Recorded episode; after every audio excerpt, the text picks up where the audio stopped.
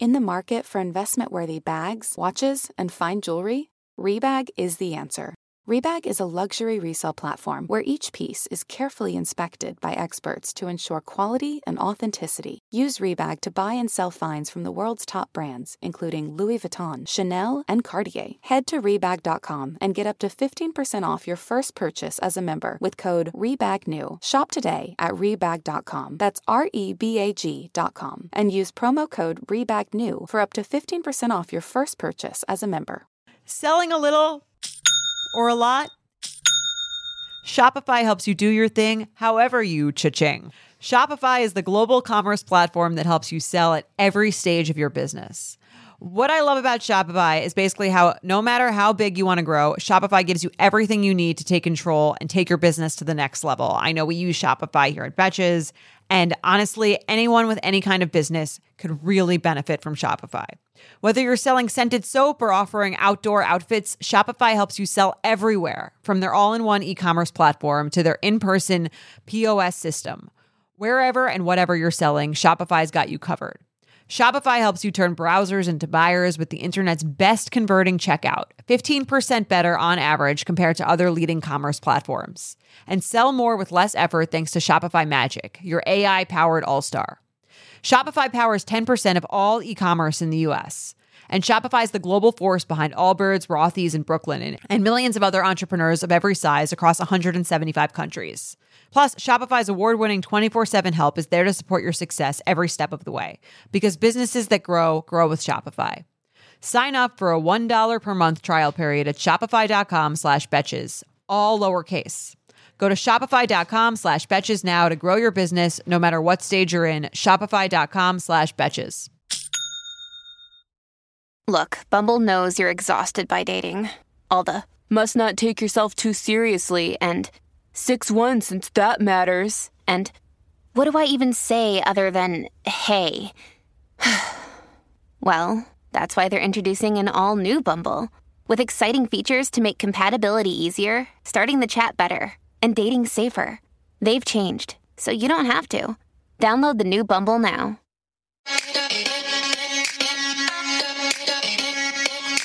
To So Bad It's Good with Ryan Bailey, the podcast where we cover all the pop culture we love to hate. From the classic reality TV moments of the past and present to the latest Daily Mail headlines and everything in between. We'll dive into all the infamous and notorious messes you can't stop watching.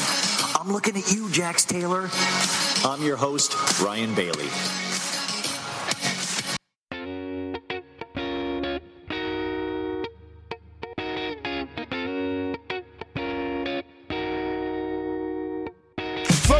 Fuck your bitch and the click you claim.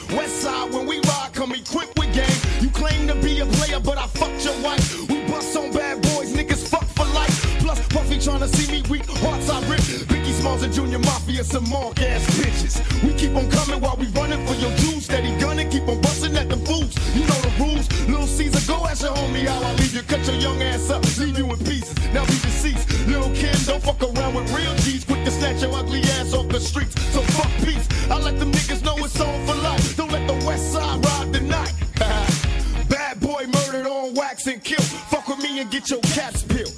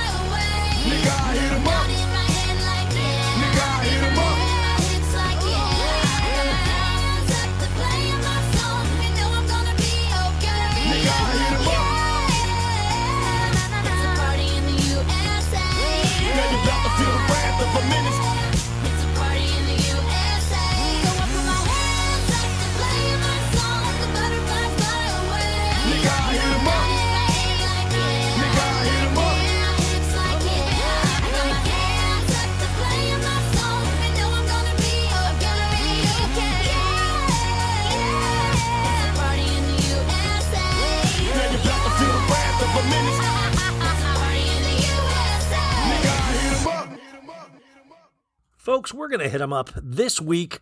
It's so bad it's good with Ryan Bailey. I am Ryan Bailey. Welcome to your Monday episode. That, of course, was Miley Cyrus mashed up with uh, Mr. Tupac Shakur, rest in peace. That That's a song called Hit 'em Up. And I remember hearing that for the first time in college. And I had never heard something that aggressive in my life.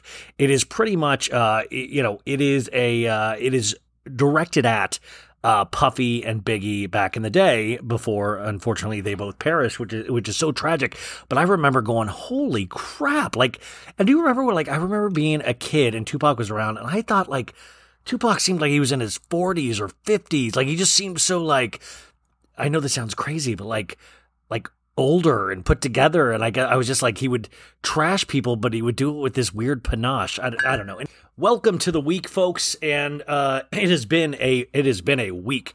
Uh, actually, I'm just getting back from San Diego. I went up there to see our friend Kate Kennedy. Uh, I don't know if you are aware of her podcast. She's been on this podcast before, but she has a podcast called Be There in Five and she has been doing uh, a live tour of the podcast.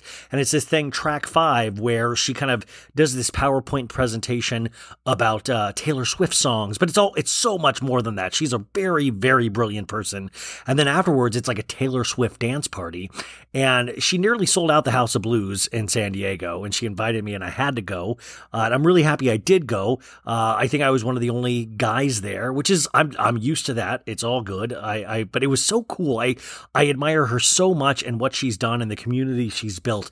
She she's just the coolest. She's going to come back on i think in the new year and we'll uh, we'll talk reality with her. But i just I, I was telling my friend i went with her, i was just like man i want to i was like i just i i'm so dumb i'm so dumb like she's so smart i'm so i got i was like i gotta learn how to do powerpoints or something and you know that's what i'm gonna do over my holiday break is try to get smart or something how are you guys doing are you good are you I, okay? Good. I, it has been a wild week. It's been one of those weeks where it felt like there was like three years in one week. You know what I'm saying? Where you're like, and it's Sunday, daylight savings time, which I guess we gained a, an hour, but did did we win anything? No, because tomorrow it is gonna. It it did it today, but I was inside. It's gonna get dark so early. It's that sad time of year. Some people revel in it, and sometimes I like it. And, you know, I guess it'll get sunnier earlier in the morning, but who cares about early in the morning? I want that extra hour at the end of the day, you know? Like it's to get dark all early and blah, you know? Ugh. Uh, we are living in the golden age of TV, folks. Sunday night, uh, definitely, definitely is an example of that. Tonight, we had the first part of the four part Real Housewives of Potomac reunion. We finally had an hour and a half episode where Jen Shah gets arrested. We also have Succession, which I think is one of the best shows on uh, TV right now. Uh, we have Curb Your Enthusiasm, which I also enjoy. And of course, the new uh, reboot of Dexter with Michael C. Hall uh, is back on. And I- I'm like trying to get this done with so I can go back to watching TV. I watched Potomac Reunion. And here's the deal not a lot happened this season on Potomac, but I will tell, sorry, that's my coffee cup, but I will tell you, it get like those ladies just are so entertaining. Even Candace, which is like Candace is one of the meanest SOBs around, but then she'll cry at a drop of a hat. But it's really entertaining to watch. It's really, I gotta move this coffee cup. My God. Uh, it is so entertaining to watch. And all those ladies just know how to work work off each other so well. It is so entertaining to watch. So it's like I was like, uh, four parts, but I kind of like I think I'm going to kind of dig it because it's not going to be nearly as intense as Beverly Hills.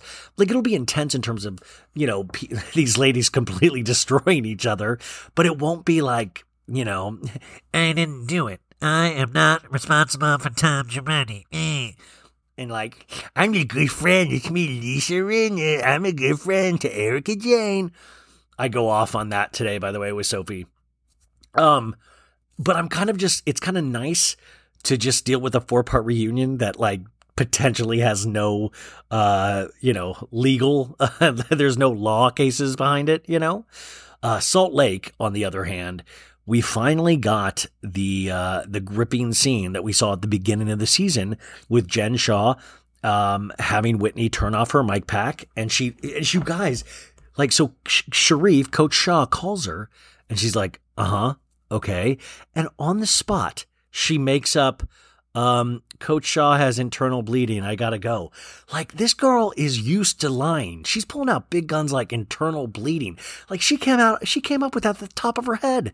Like usually if you're like a bad liar, you'd be like, I gotta go. Uh, uh, I something. Um, dogs gotta go out. Dogs gotta, you know, and it, it makes no sense and all this. She used internal bleeding. He went to the doctor for tests.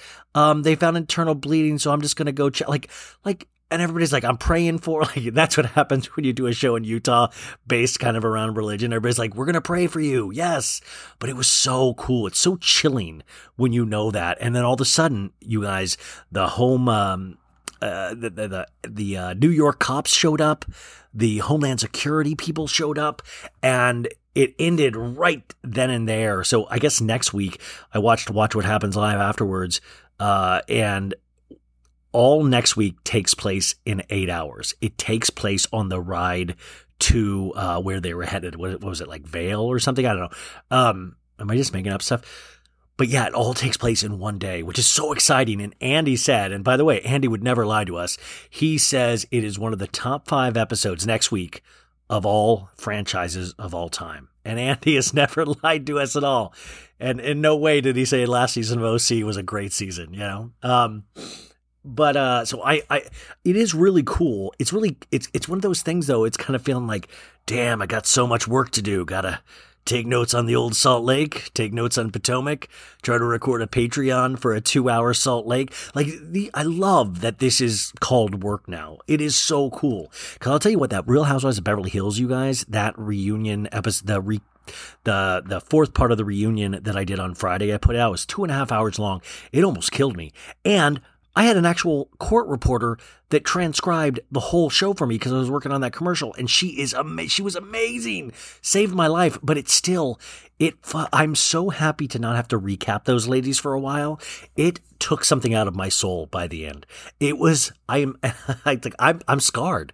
Like I am, I, I think I have PTSD from this season of Beverly Hills. I think you guys might too. We need a long break, and I'm seeing all over the map. They're filming. They're deep in filming right now. They're going to release in springtime, and it's like not enough time. Like go away for a while. I beg of you, go away. Just go away, please. Leave us with our Salt Lake and our Potomac and our OC and, and you know, just fig- fix New York, figure it out. Oh, and Winterhouse, you guys. Winterhouse is getting better ratings than Vanderpump Rules right now. And when I talk about this with Sophie today, it's just so, just so stupid, but good. And it has like drama behind it, but the drama is so stupid. Like Kyle lost Amanda in their own house, and that was dramatic. He thought he literally he thought she disappeared, like disappeared into thin air. He was that drunk. Like the drama in Winter House is is Austin going to hook up with Lindsay or is Austin going to hook up with Ciara? And that's the drama. And I can't get enough of it. I can't get I like it's like what I put on to fall asleep to. It's like I would like to sleep to something comfortable and it's always Winter House now. I don't know what it is. That show is magic. It is so dumb. It is so so dumb. um okay guys uh i do got a couple things. Can we talk about a couple things before we get to sophie? And by the way this is how much of a pro i am is that i left that podcast um tape that podcast in san diego and the car was in the parking garage and i recorded the podcast from a parking garage. That i tethered my phone to my laptop and I recorded it all in. And I could the camera, I had to lean down so Sophie could see me. You'll hear all of this. But I was and and I will say and I should have said this earlier before the Tupac song because there was so much cursing in the Tupac song that this is this is an NSFW. This is a not safe for work. And this is also not safe for kids. If kids are listening, what up kids? You guys are cool as hell. I'll tell you that much. You are listening to an adult podcast right now. Share it with your friends. If you get caught by your parents, do not blame me at all. I'm not taking the rap for that. That's your fault. But for those kids that are still here, you guys are cool as hell. I'll tell you that much. Can I bum a cigarette? No. Um, but I'm gonna. I I like towards the end of the podcast with Sophie today, I curse a lot. Like I was getting angry, and it turns out when you are of limited intelligence, you will go for the curse words first when you're angry. And for some reason, I was just so I was talking about Barstool Sports, and then I was talking about Aaron Rod. It was just all over the map. So um, I don't want to apologize necessarily, but I just want to warn you if you don't like cursing, if you like cursing, I mean, this is, I mean, you're going to have a field day. You're going to have a fucking field day. You know what I'm saying? Uh, I do want to talk a couple things about you, uh, to you before we get started. Um, is that I promised you guys last week. I don't know, uh, and a couple people uh, have DM'd about this. Is that I said my nephew, my nephew was on the first, uh, like the second or third episode of this entire thing two years ago. Uh, and his parents wouldn't let his real name be advertised on the pod, so we let him pick the name he wanted to be known for, and it was Watermelon. And uh, so his Watermelon is my nephew but he's also a rapper. I, I have played one of his songs a couple months ago. Maybe time means nothing anymore. Um, but now he has a new rap track out, and I think it's kind of like the Tupac thing, less aggressive, no cursing, but also but a lot of spunk, a lot of spunk. His rap name is Glendering, G L E N D E R I N G, and the song is called Chorus Time Now which is just like I think that's kind of dope. Like chorus time now. I don't even know what it really means. I think like it means like now's the time for the chorus. I could be going literal with that. Um, but could I? It's only like a minute and 37 seconds. It's on Apple Music, Spotify, YouTube. I'm gonna play it for you guys, and then like I don't know, like maybe I don't know how it works. Go to Spotify or Apple Pod or Apple Music and like it. I don't know if there's likes on Apple Music or write a review for it. I don't know, but I it would be kind of funny because I, I, don't think I'm allowed to play this. Like I know his parents don't want me to play this, my sister, um, but I'm gonna play it because I'm I'm a rebel. I'm the bad boy of podcasting. You know, like you know what I'm saying. Like I'll drive on E until you know right before the car would run out of gas. That's who I am. Sometimes, like I said, I'll I'll pay my credit card bill right like an hour before midnight when it's due. Like that is I'm the guy your mom warned you about. I'm from the wrong side of the tracks. Uh, a little place called Scottsdale, Arizona. And anyways, anyways, here is the world premiere of my nephew Glendering or Watermelon, how aka Watermelon. This is the new track, Chorus Time Now, from Glendering, from the bad boy. He, he's kind of like a bad boy himself, like his uncle. But here he is, Glendering. The song is chorus time now. Here we go. Hey, yeah.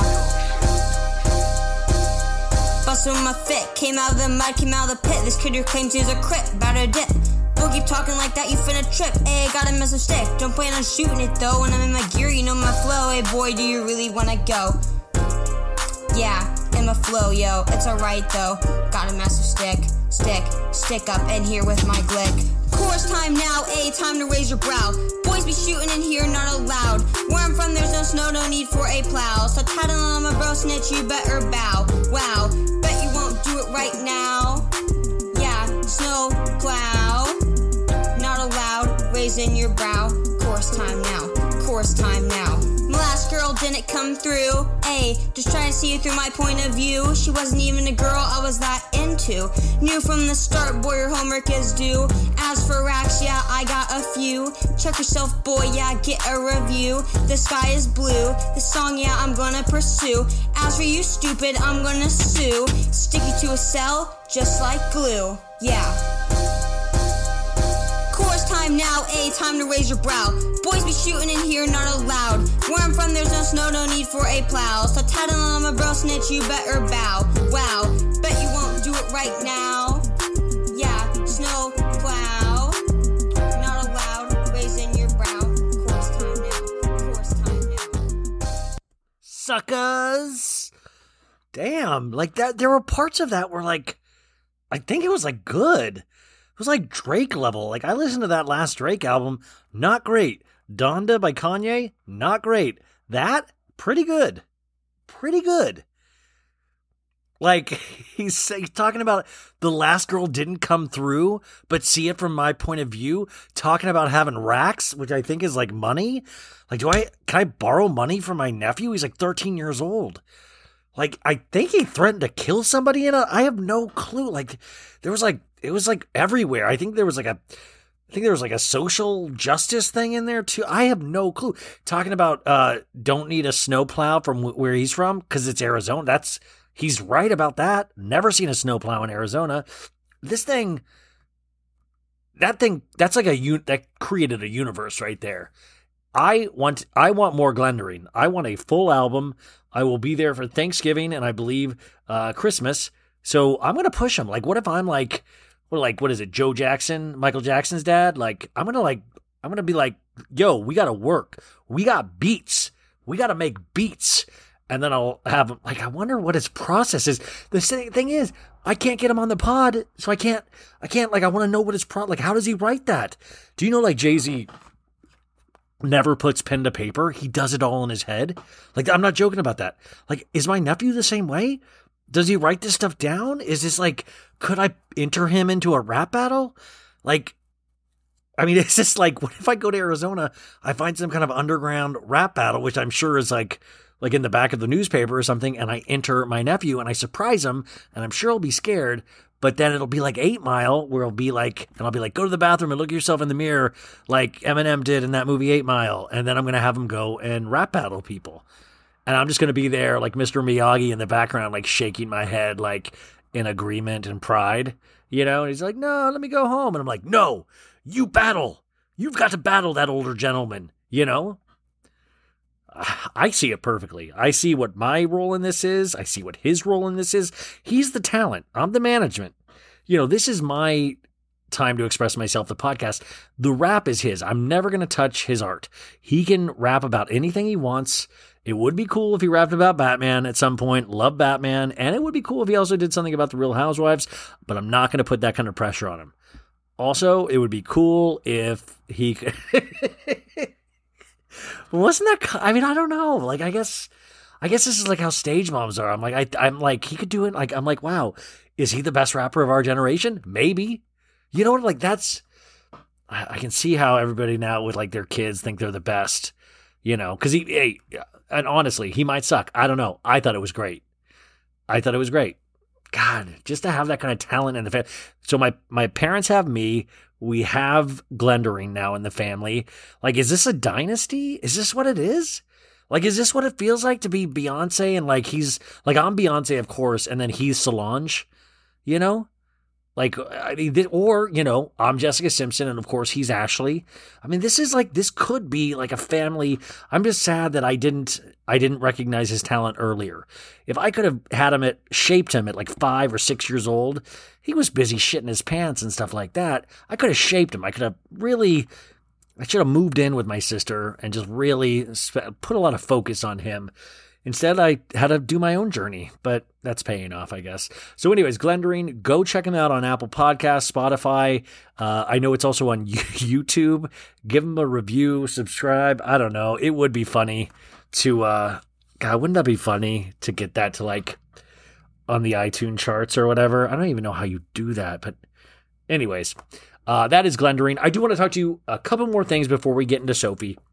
And of course, you guys, we do talk a lot about the tragedy that happened this weekend with Travis Scott's Astroworld Music Festival, where eight people so far have been confirmed dead. A very tragic accident that I think could have been prevented. And of course, you know, your Monday, mor- uh, Monday morning quarterbacking where you're like, oh, this should have happened, this should have happened. But you know what we talk about with Travis Scott is that uh, I I was not aware of his history of um, kind of uh, you know he he this is part of his performance is really getting inciting people um, and usually it's a great experience I, i'm sure for a lot of these people but for as big of an artist as he is and for his own music festival uh, he did not have nearly enough security or emts there unfortunately and i think uh, as of uh, two hours ago i was already reading that two lawsuits have been fi- two $1 million lawsuits have been filed uh, one even named Drake in it because Drake was the surprise guest that came out. But I, I just, uh, I, I don't, I, I, don't, I, I consider myself kind of a professional concert goer. Like I've been to so many concerts, and I talk a little bit about that with Sophie. But it, it's, um, you know, it's one of those things. It, it can be really scary. Like especially like Coachella. Like it's like, I think Coachella the last year I went, it was like they had topped out at eighty thousand people a day. You know, and you're just sometimes in smashed in like a dance tent where the majority of people are and you're not moving, you're not dancing, you are just, which is crazy now to think about in terms of COVID.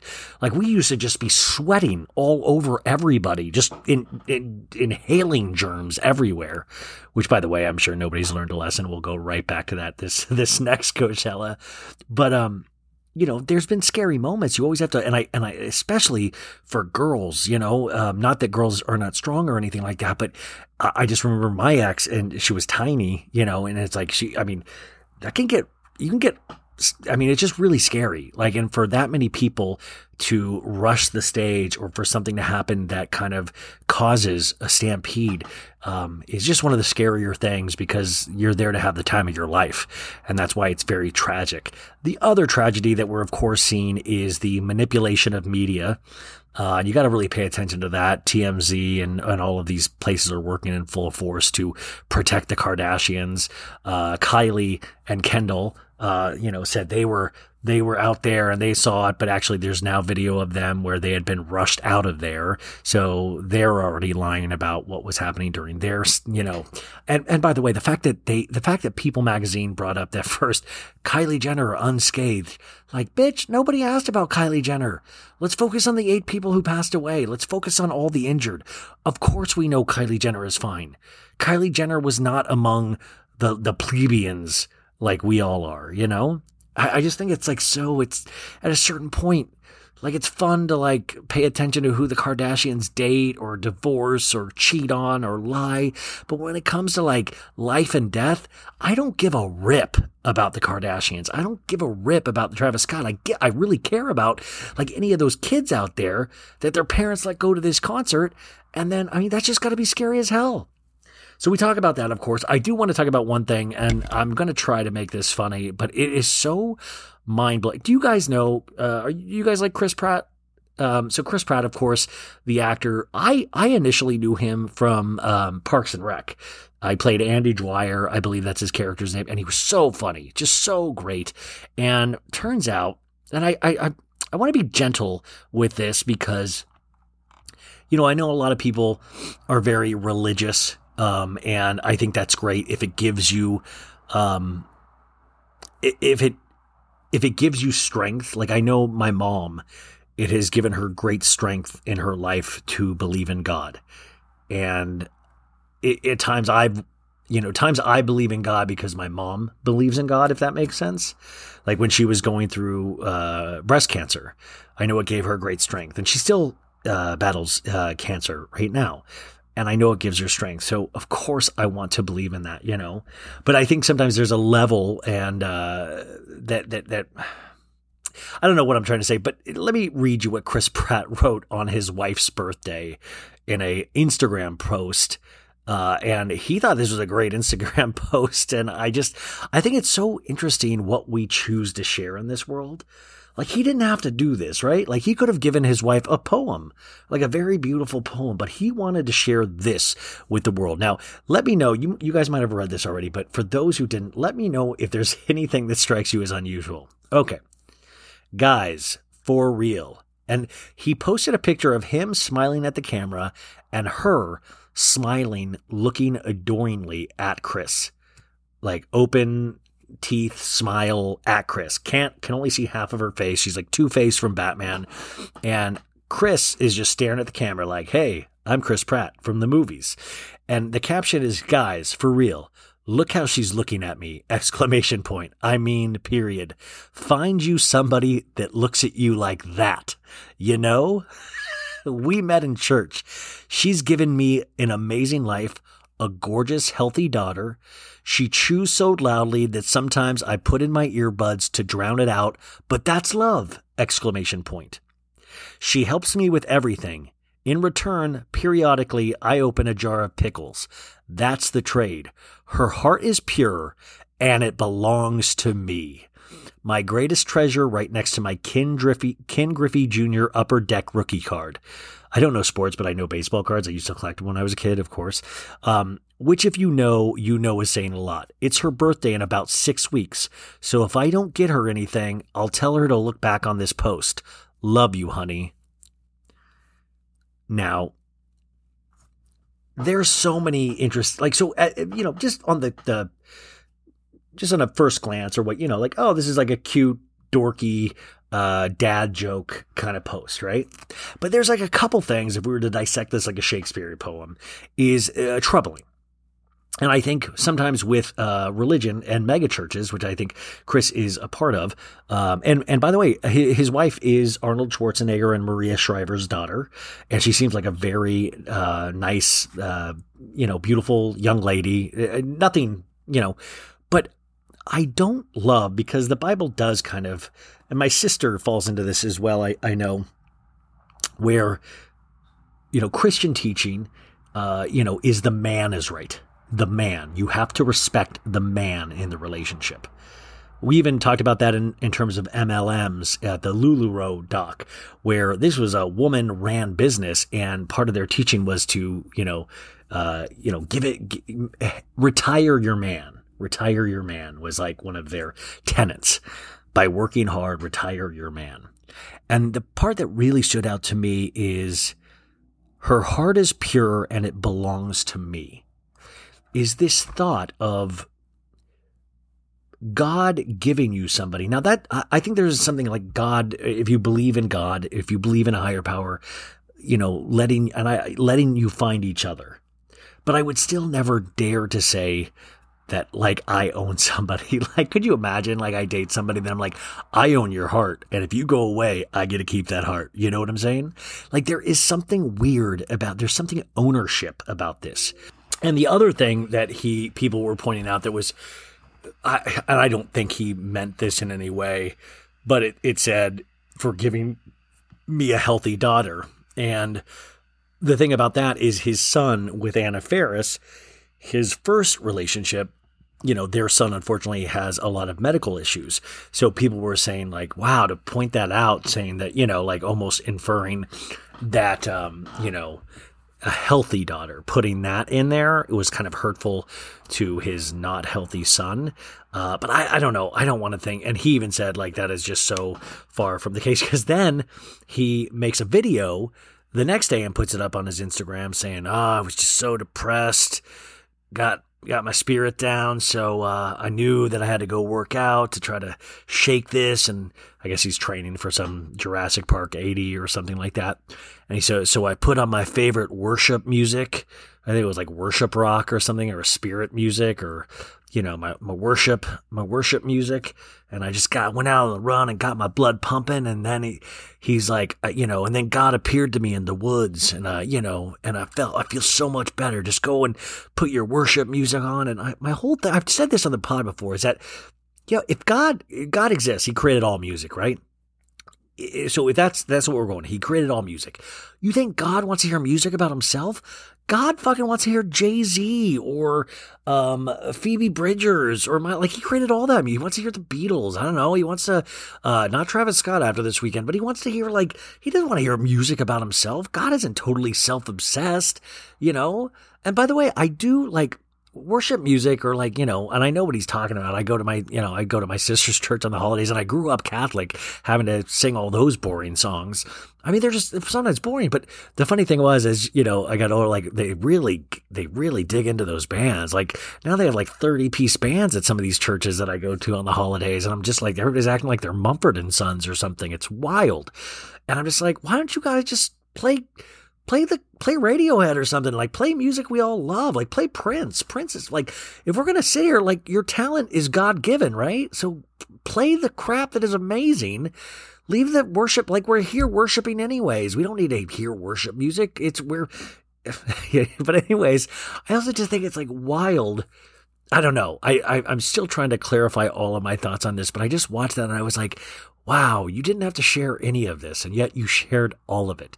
You know, there is something with all this social media and all this sharing, you know, is that you know, these like go and tell your wife or your boyfriend or your girlfriend or whoever it is, just go tell them you love them. Tell the, go up to them today and say, I love you and give them a big smooch on the lips, maybe put some tongue in it.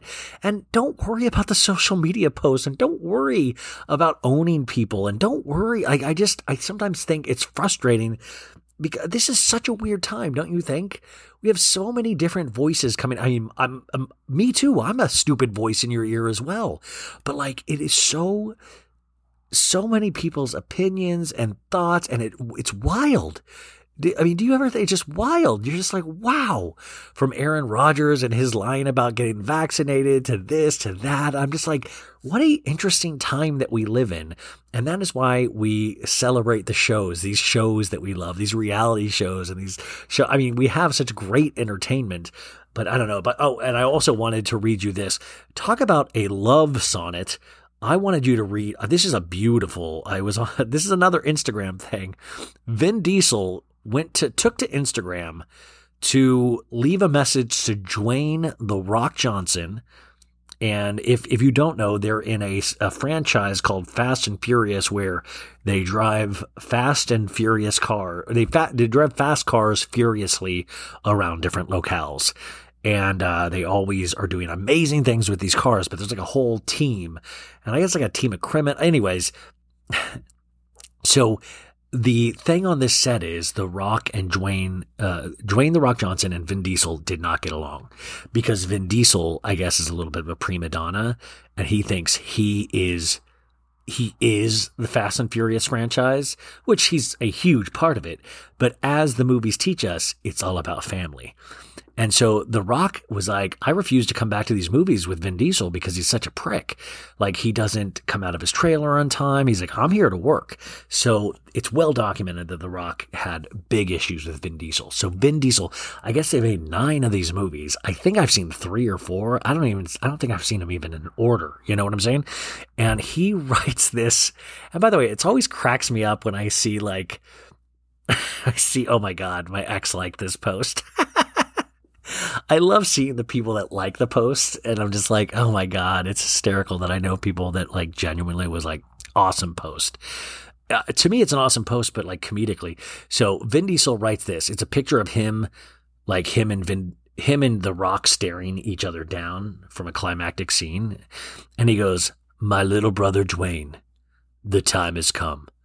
The world awaits the finale of Fast Ten. As you know." My children refer to you as Uncle Dwayne in my house. There is not a holiday that goes by that they and you, that they and you don't send well wishes. But the time has come. Legacy awaits. I told you years ago that I was going to fulfill my promise to Pablo. I swore that we would reach and manifest the best fast in the finale. That is 10. I say this out of love, brother but you must show up. Do not leave the franchise idle. You have a very important role to play. Hobbs can't be played by no other. Sorry, I don't, I'm a dick. I don't know. Hobbs can't be played by no other. I hope that you rise to the, oca- the occasion and fulfill your destiny. this is like fucking Return of the Jedi or something. Like, go face off against fate. I love that his destiny is being in a sequel to. J- Dwayne, it is me, Vin. You must fulfill your destiny and wipe your bottom. No, he just Dwayne, Rock. My kids want to know where their Christmas gifts are. Fulfill your destiny and give my children Christmas presents. Dwayne, it's me, Vin. Dwayne, it's me, Diesel. Legacy awaits. Waits. I'm driving a very souped up Toyota Corolla in this last one.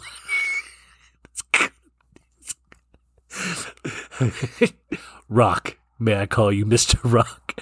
It's me, Vin. Legacy away. Legacy. Leg- Rock, fulfill your destiny, which you will get. P- where you will be getting paid fifteen million. He gets paid fifteen million dollars, and he's like, "Please fulfill your destiny. You'll also get fifteen million dollars." Hey, Rock, Dw- Dwayne the Rock Johnson. It is me, Vin Diesel. Fulfill your destiny. What's that, Vin? Do you want me to go do uh, humanitarian work overseas? No, I want you to be in Fast Ten.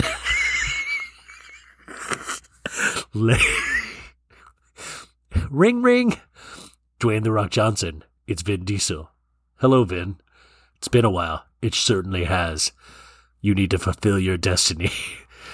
Do you want me to help the children of the world, Vin? No. I want, I want you to be in Fast 10.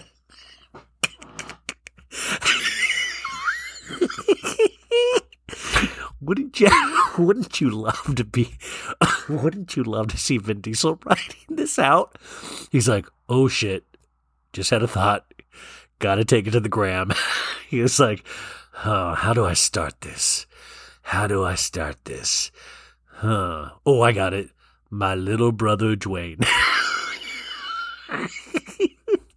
he goes, the time has come. If I was The Rock, I'd be like, fuck off. Like, The Rock could bench press two of Vin Diesel's. The world awaits the finale of Fast 10.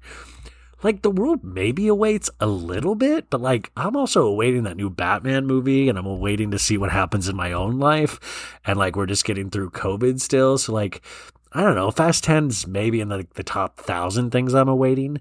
I don't even think I saw Fast 9, so I'm like, I'm still kind of behind, but is the world awaiting? Like, are we, like, would, would, will people tell me if we're waiting? Because I don't want to hold up the world. I just personally am not waiting. As you know, my children refer to you as Uncle Dwayne in my house. so this is something Uncle Dwayne. Do you think his kids like Uncle Dwayne, Uncle Dwayne? Like, do you really think like his kids are like? And what if like, what if The Rock's like, I've literally met your kids one time. I don't know. My kids are weird. They just call everybody uncles. there is not a holiday that goes by that they and you don't send well wishes. So is it like Happy Thanksgiving, Uncle Uncle Dwayne, and like Uncle Dwayne goes Happy Thanksgiving back? Like is that what he said? like? He goes, "There's not a holiday that goes by that they and you don't send well wishes." Like shouldn't it just be there's not a holiday that goes by that they don't think about you? And then but then he goes, but then he goes, "There's not a holiday that goes by that they and you don't send well wishes." Dot dot dot. But the time has come. Like, what the fuck is that? But the time has come. Like, that's so. Talking about holidays and well wishes, and then it's like, but the time has come to never celebrate a holiday again. And then he goes, legacy awaits. I told you years ago that I was going to fulfill my promise to Pablo and try to blow myself. I was going I was to fulfill my promise. I was going to fulfill my promise to Pablo and have that penis enlargement surgery that I've always been talking about. I swore that we would reach and manifest the best fast in the finale that is 10. That barely like adds up to a sentence. The best fast in the finale that is 10. Like the finale, I think he's saying is 10, but he's like saying it like obviously he's a guy that drives cars. He's not Shakespeare. You know what I'm saying? I say this out of love, dot, dot, dot, but you must show up. So that's another thing it's like is missing too. I say this out of love. It should be dot, dot, dot, you must show up, not but you must show up. There's like something missing here. It's, he goes, do not leave the franchise idle, just like a car. You have a very important role to play. Hobbs can't be played by no other. Fuck, dude, I could play Hobbs tomorrow. Like just like an out of shape Hobbs. I could be like, fuck, pandemic was rough. I grew my hair, I shrank a little bit, got some belly fat. Like I am Hobbs. And people wouldn't fucking care. I'm telling you. Hobbs can't be played by no other. I bet Daniel Day Lewis could play the fuck out of Hobbs. You know what I'm saying? Ho- Like, I bet this, Ben, use this as an opportunity to get the kids away from creepy Uncle Dwayne. Even though I actually really like The Rock, I don't think he's creepy. I think Vin Diesel's creepy, to tell you the truth. I hope that you rise to the occasion and fulfill your destiny. Like, is he saying that The Rock's destiny is just to play Hobbs in a shitty sequel to The Fast and Furious? I don't know, you guys. I had to, I that was just so bizarre. I hope that was okay to. And remember, there's timestamps, so you can skip right to Sophie and pass this this foolishness, this damn damn foolishness. Uh, you guys, I hope you have the best week ever. Thank you so much for being a part of this family, not the Fast and Furious family, the So Bad It's Good family. And without further ado, uh, here is Sophie Ross. Remember, there will be some commercials uh, a little bit through. Um, I think there's three sponsors this week. If you can listen to them and check them out, that's great. And then we'll be back right to Sophie after that, okay? Uh, I'll talk to you soon. Bye. Welcome to an all new episode of So Bad It's Good with Ryan Bailey. This is your Monday episode. Uh, as we are always doing on Monday, we invite our favorite person. Uh, she's an author, she's an auteur, she is what Vogue is calling one of the ladies of the millennia. Uh, yeah, yeah, Sophie, they did call you that in Vogue this month. Uh, she's also a sports fan, and I heard Joe Burrow did not do good today. So How did you know that? Who told you that? you know what's so funny? So uh, Sophie Ross, by the way. So uh, what I what I looked on Twitter and I saw somebody random say Joe is not doing good today, and I figured that meant Joe. And it Burrow. was someone random. Somebody random said, oh, I think it was like Burrow not doing well today, and I was like, oh my god, Sophie must be livid right now. Yeah, he did not do well today. It was really, really, really sad. Ever since you guys started dating, you realize it's not been well for him, right? I think that, yeah, I just, I think that he's really in his head about us, you know? Yeah, of course. I mean, this is this is this is like a Luke Hannah situation, I think, kind of. Okay, no. He's no, he's Hannah. You're Luke. He's Hannah. Yeah, he's He's Hannah. Hannah. You're Luke. Wait, by the way, uh, so I'm in a car outside. So Kate Kennedy does this podcast called Be There in Five. It's insanely popular, and I drove all the way to San Diego and uh, with my friend Megan and went there. Like she did amazing the House of Blues. She sold it out, and w- there was a huge dance party afterwards. Uh, but now I'm in a car podcasting, so it is extremely weird because I, I was like, I have to put this out tomorrow because there's so many important topics. But oh my God, did, so much happened this week. Oh, it- it- like, and did you get like? I got so many DMs going. I cannot wait for you and Sophie to talk about this. Did- I I got a bunch of people DMing me, so I was like, I I can't let anybody down. But I guess we got to start off with the most important is that Carl Radke shaved his beard earlier this weekend, and that was it's very sad. It was Breaking. alarming. It was breaking news. Alarming. No, I mean, I, we got to start off where we should start off, and this is a tragic event. So I do want to, uh, you know, I, I, I want to be as kind as possible, but I'm kind of angry about it in a lot of ways. Is that uh, nine, pe- eight people lost their lives as of now at Astro World, which was Travis Scott's music festival that he threw in Houston, his hometown, and um, eight people lost their lives. Like that, that is a a real thing, and I, I guess there's a lot of uh, there's a lot of uh, we everybody doesn't know all the facts yet, but there's been a lot of things put out so far that I think are very dangerous in so many different ways. But I guess Sophie, what do you think about it? So obviously it's it's absolutely tragic and it was also completely preventable. Exactly. Yeah, like it's a lot of this does fall on Travis. It does. I mean, unfor- like- unfortunately, it does because yeah. I'm sorry. Keep going. He he foster and you know, I mean, yeah, you're aware of this that Yes. Travis Scott is very much like, oh, there you are. Oh my god. Yeah, they- I can't- I can't- yeah, I'm not gonna- the black screen. Yeah, I'm not gonna. Yeah, I just realized I want to because I was shaking my head in agreement and I wanted you to see me, so I'm not gonna just. go Okay, yeah. I'm sorry. I'm so bad at talking to a No, black no, no, no, no. I, I, I realized it. Um, but yeah, so like he is culpable because Travis Scott makes it his thing to do mosh pits at his concert. He says, fuck security. He bring on the rage. Bring on the rage. Yeah, so he got arrested a couple years ago for what? Inciting violence because he did the same thing. So he knows there are risks here. It's bad to do this. Um, and he, I mean, if you've seen the videos from it's actually like so disturbing to watch because he's looking directly at these hundreds of people passed out. So eight people died, but 300 people were injured, apparently. oh yeah. Um, so there are people passed out. There are ambulances. There are people literally getting like um carried over to like security and, and, and. Sophie, Sophie, one sec. I'm gonna actually insert a clip right here of uh, one gentleman's uh, experience here. it just felt like we was like literally like in fucking hell, bro. Like it felt like we was in a concert in hell. You couldn't breathe, you couldn't see. Like just imagine all the people they gonna find tonight who was in that crowd, who nobody could see, who nobody could hear, who passed out, and everybody was just trampling on top of them the whole fucking concert. Like I'm thinking it's probably gonna be like at least hundred people who dead tonight. Like I I kid you not. Like in the VIP section, it was so many bodies laid out. People was getting pulled out who was fainted. and the people were trying, the medics were trying to give them CPR, and they was flipping them over, and like they was literally turning black and blue. Like I never seen no, I never seen death in my fucking life, bro. Just by me alone, it was probably like ten fucking people laid out dead. And like once the medics tried to help them, they wasn't responding. They moved to the next person. It was nothing they could have do. Like this shit, like this shit really fucked me up and like really spooked me tonight. Like that was like some demonic shit. Like and what was so crazy, like people were screaming help, trying to tell Travis, Travis Scott. They was like help. The whole crowd was just going like help, help, help. And he just kept going, bro. It was like that shit was scary, bro. It was so demonic, bro. And mind you, y'all see the type of music I make. Y'all see everything, like, you know, like I've been so heavily influenced by Travis, but like after tonight, bro, like God really showed me, like, you know, like stay away from that shit, bro. Like that shit not for you. Cause like he sacrificed so many people's lives tonight, like for real.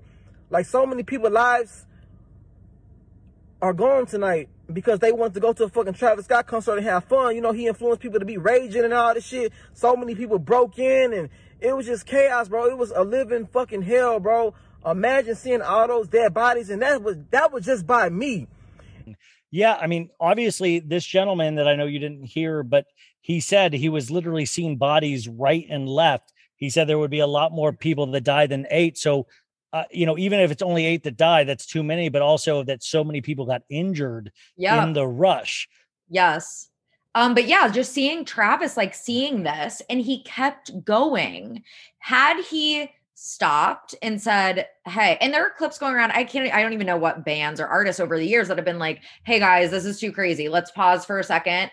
Everyone take three steps back. Like, there are ways to manage like crowds when you know it's getting dangerous. And he kept going, which probably led directly to more deaths. But I, you know, and I was uh Tracy Morrissey's stories, of course, like she she actually did a good job of presenting a lot of this information where I was uh not aware because I, I've talked on this podcast before where I just don't. No offense to Travis Scott, it just I've not been able to hear his music. Like my nephew loves him. Like I just personally don't like him. I've listened to him. I just don't personally get it, but I know so many people love him. But I do know I've been to so many festivals, so many concerts. I am a concert goer. I've been in so many situations that have been mm-hmm. potentially dangerous, but they've also been some like really heavily secured festivals like Coachella. Like I remember, like, but there have been a few dangerous situations I've been in. But that is like insane for Travis Scott to have the four or five years of multiple incidents that have been documented where he has encouraged inciting violence and this was his own festival and the sad thing was if you do that i'm all good like i'm all good with if that's your thing but then if it's your own festival make sure you have the security and Mhm. the emergency medical situation to deal with that. I was hearing both were understaffed. We saw earlier in the day that like a thousand kids rushed the vip station to get in. They got in like and he you know there's so much and listen i get that if you're on stage you're not going to see everything but you see a great deal. Mhm. and kylie unfortunately unfortunately or fortunately posted a video where the the ambulances were trying to make their way through the crowd. And it's it's kind of an eat the rich situation but it's like rich people will always be better than us folks. Like they will always Did you have- see that People magazine headline? yes like uh, by the way tell them what you what tell them what the headline was it was like The headline was Pregnant Kylie Jenner uninjured after Astro World Fest leaves eight dead. And it's like, oh, thank God, Yes, Kylie is right. okay. oh my god It but was just the eight peasants. Yes, that's sort of like. By the way, like that is such a ridiculous headline that I'm so, I'm so mystified if Kris Jenner's losing hold of what actually is media friendly because that really puts a target on Kylie more than you would ever. And then TMZ is literally so far. It's like literally like Lisa Rinna on Erika Jayne. TMZ is so far up Kylie's ass where now Yeah. they're pushing stories where it's like Kylie looks distraught. Kylie looks um like it was like confused during Travis Scott's set. And it's like, oh my God, you guys are finding every way to paint the story like Kylie Jenner is a feeling person. And I'm not saying she's not, but I am saying Not. it's the wrong story, though. It is the wrong story. We know Kendall and Kylie were fine. We know they were away from any kind of melee. We know that. Let's focus on the victims. Let's focus on the people that went there to have a great time. And unfortunately, like, did you see that the they they released an autopsy photo of the 400 pound man that like was dead, and they did not have him ID'd yet. So Houston PD released it, and it's a really horrifying. And listen, I'm not an. I, Oh. I like I want everybody to rage and have fun, but there is a responsible way. And I know what it's like when a crowd starts moving at a concert, and I and I'm fortunately I'm a, a bigger guy where I can make my way, but like people got trampled, people got tr- and he. It, it's frustrating when somebody No, actually. died horrible deaths. You don't go to a concert to die. Like everyone's like, oh, you like there. I, I mean, not everyone. These are like the few weirdo Travis Scott stands that are like, you know, when you go to a Travis Scott concert, what's gonna go down? Yeah, like, no.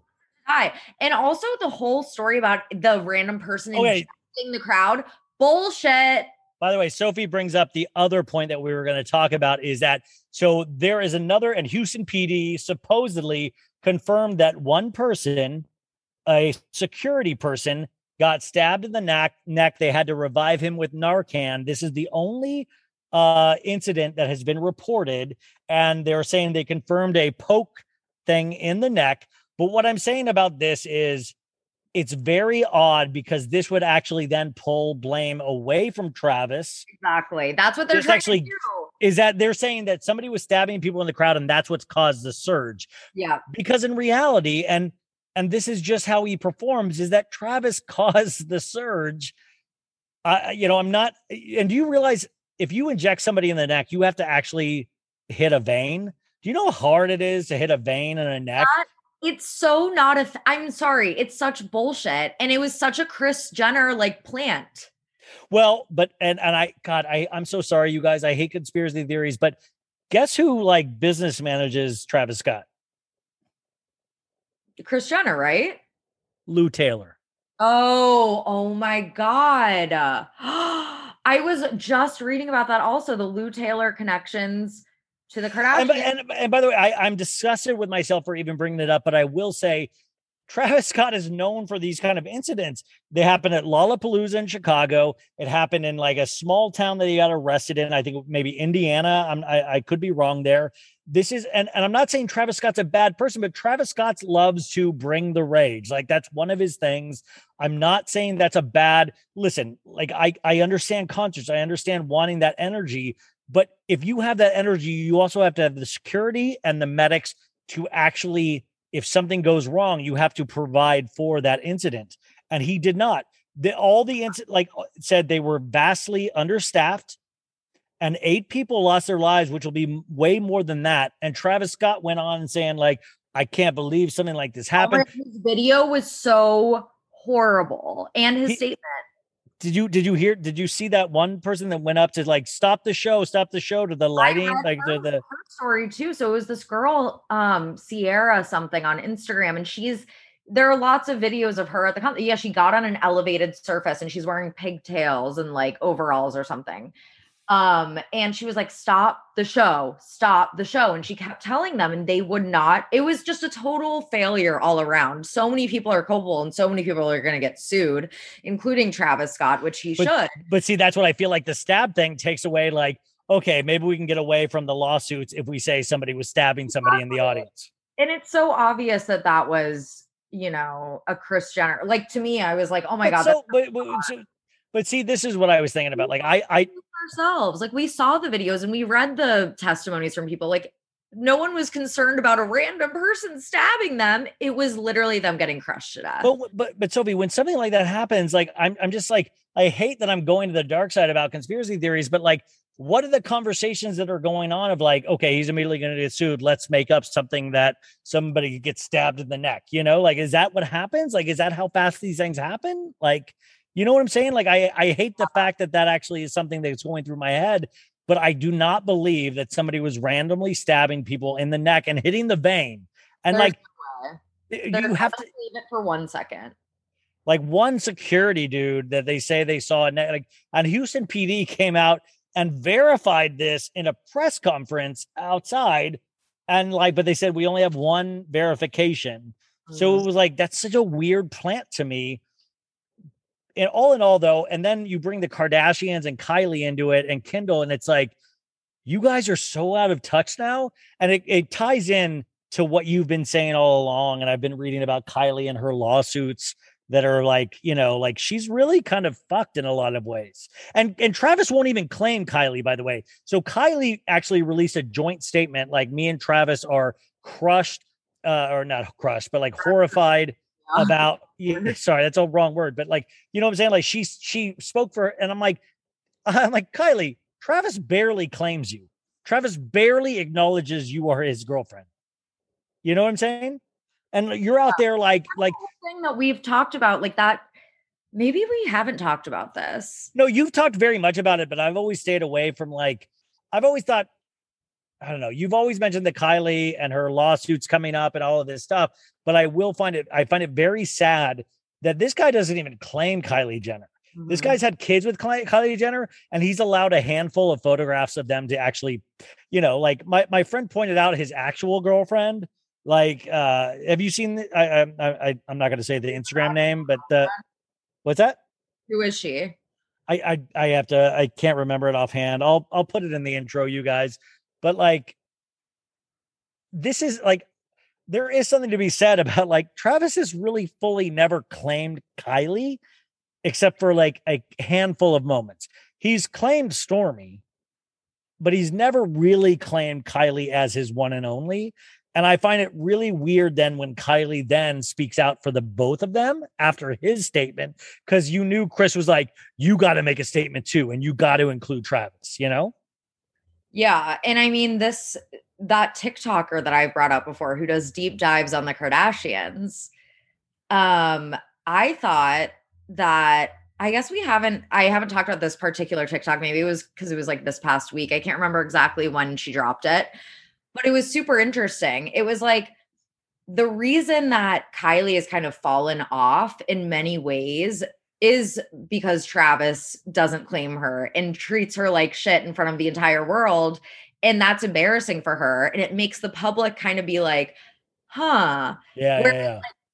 Kanye treated Kim like she was a freaking goddess sculpted from clay, whatever. And that worked out perfectly. So you know oh, it. No, I'm not saying that, but it's like the way that he treated her in public and to the world. It was like, oh, like a like a piece of art, like a piece of art.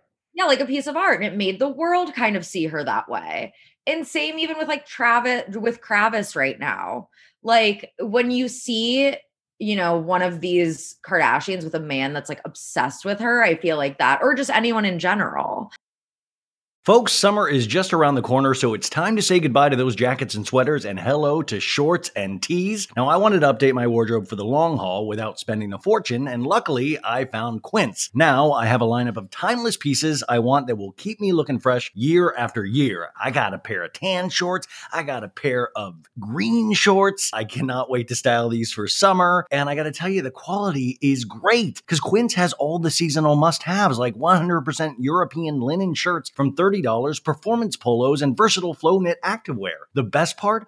All Quince items are priced 50 to 80% less than similar brands. Quince cuts out the cost of the middleman by partnering directly with top factories and passes that savings on to us. And Quince only works with factories that use safe, ethical, and responsible manufacturing practices and premium fabrics and finishes, so you can feel good about what you're wearing on every level. So upgrade your wardrobe. Go to quince.com slash so bad for free shipping on your order and 365 day returns. That's Q-U-I-N-C-E dot com slash so bad to get free shipping and 365 day returns. Quince.com slash so bad. Tired of not being able to get a hold of anyone when you have questions about your credit card?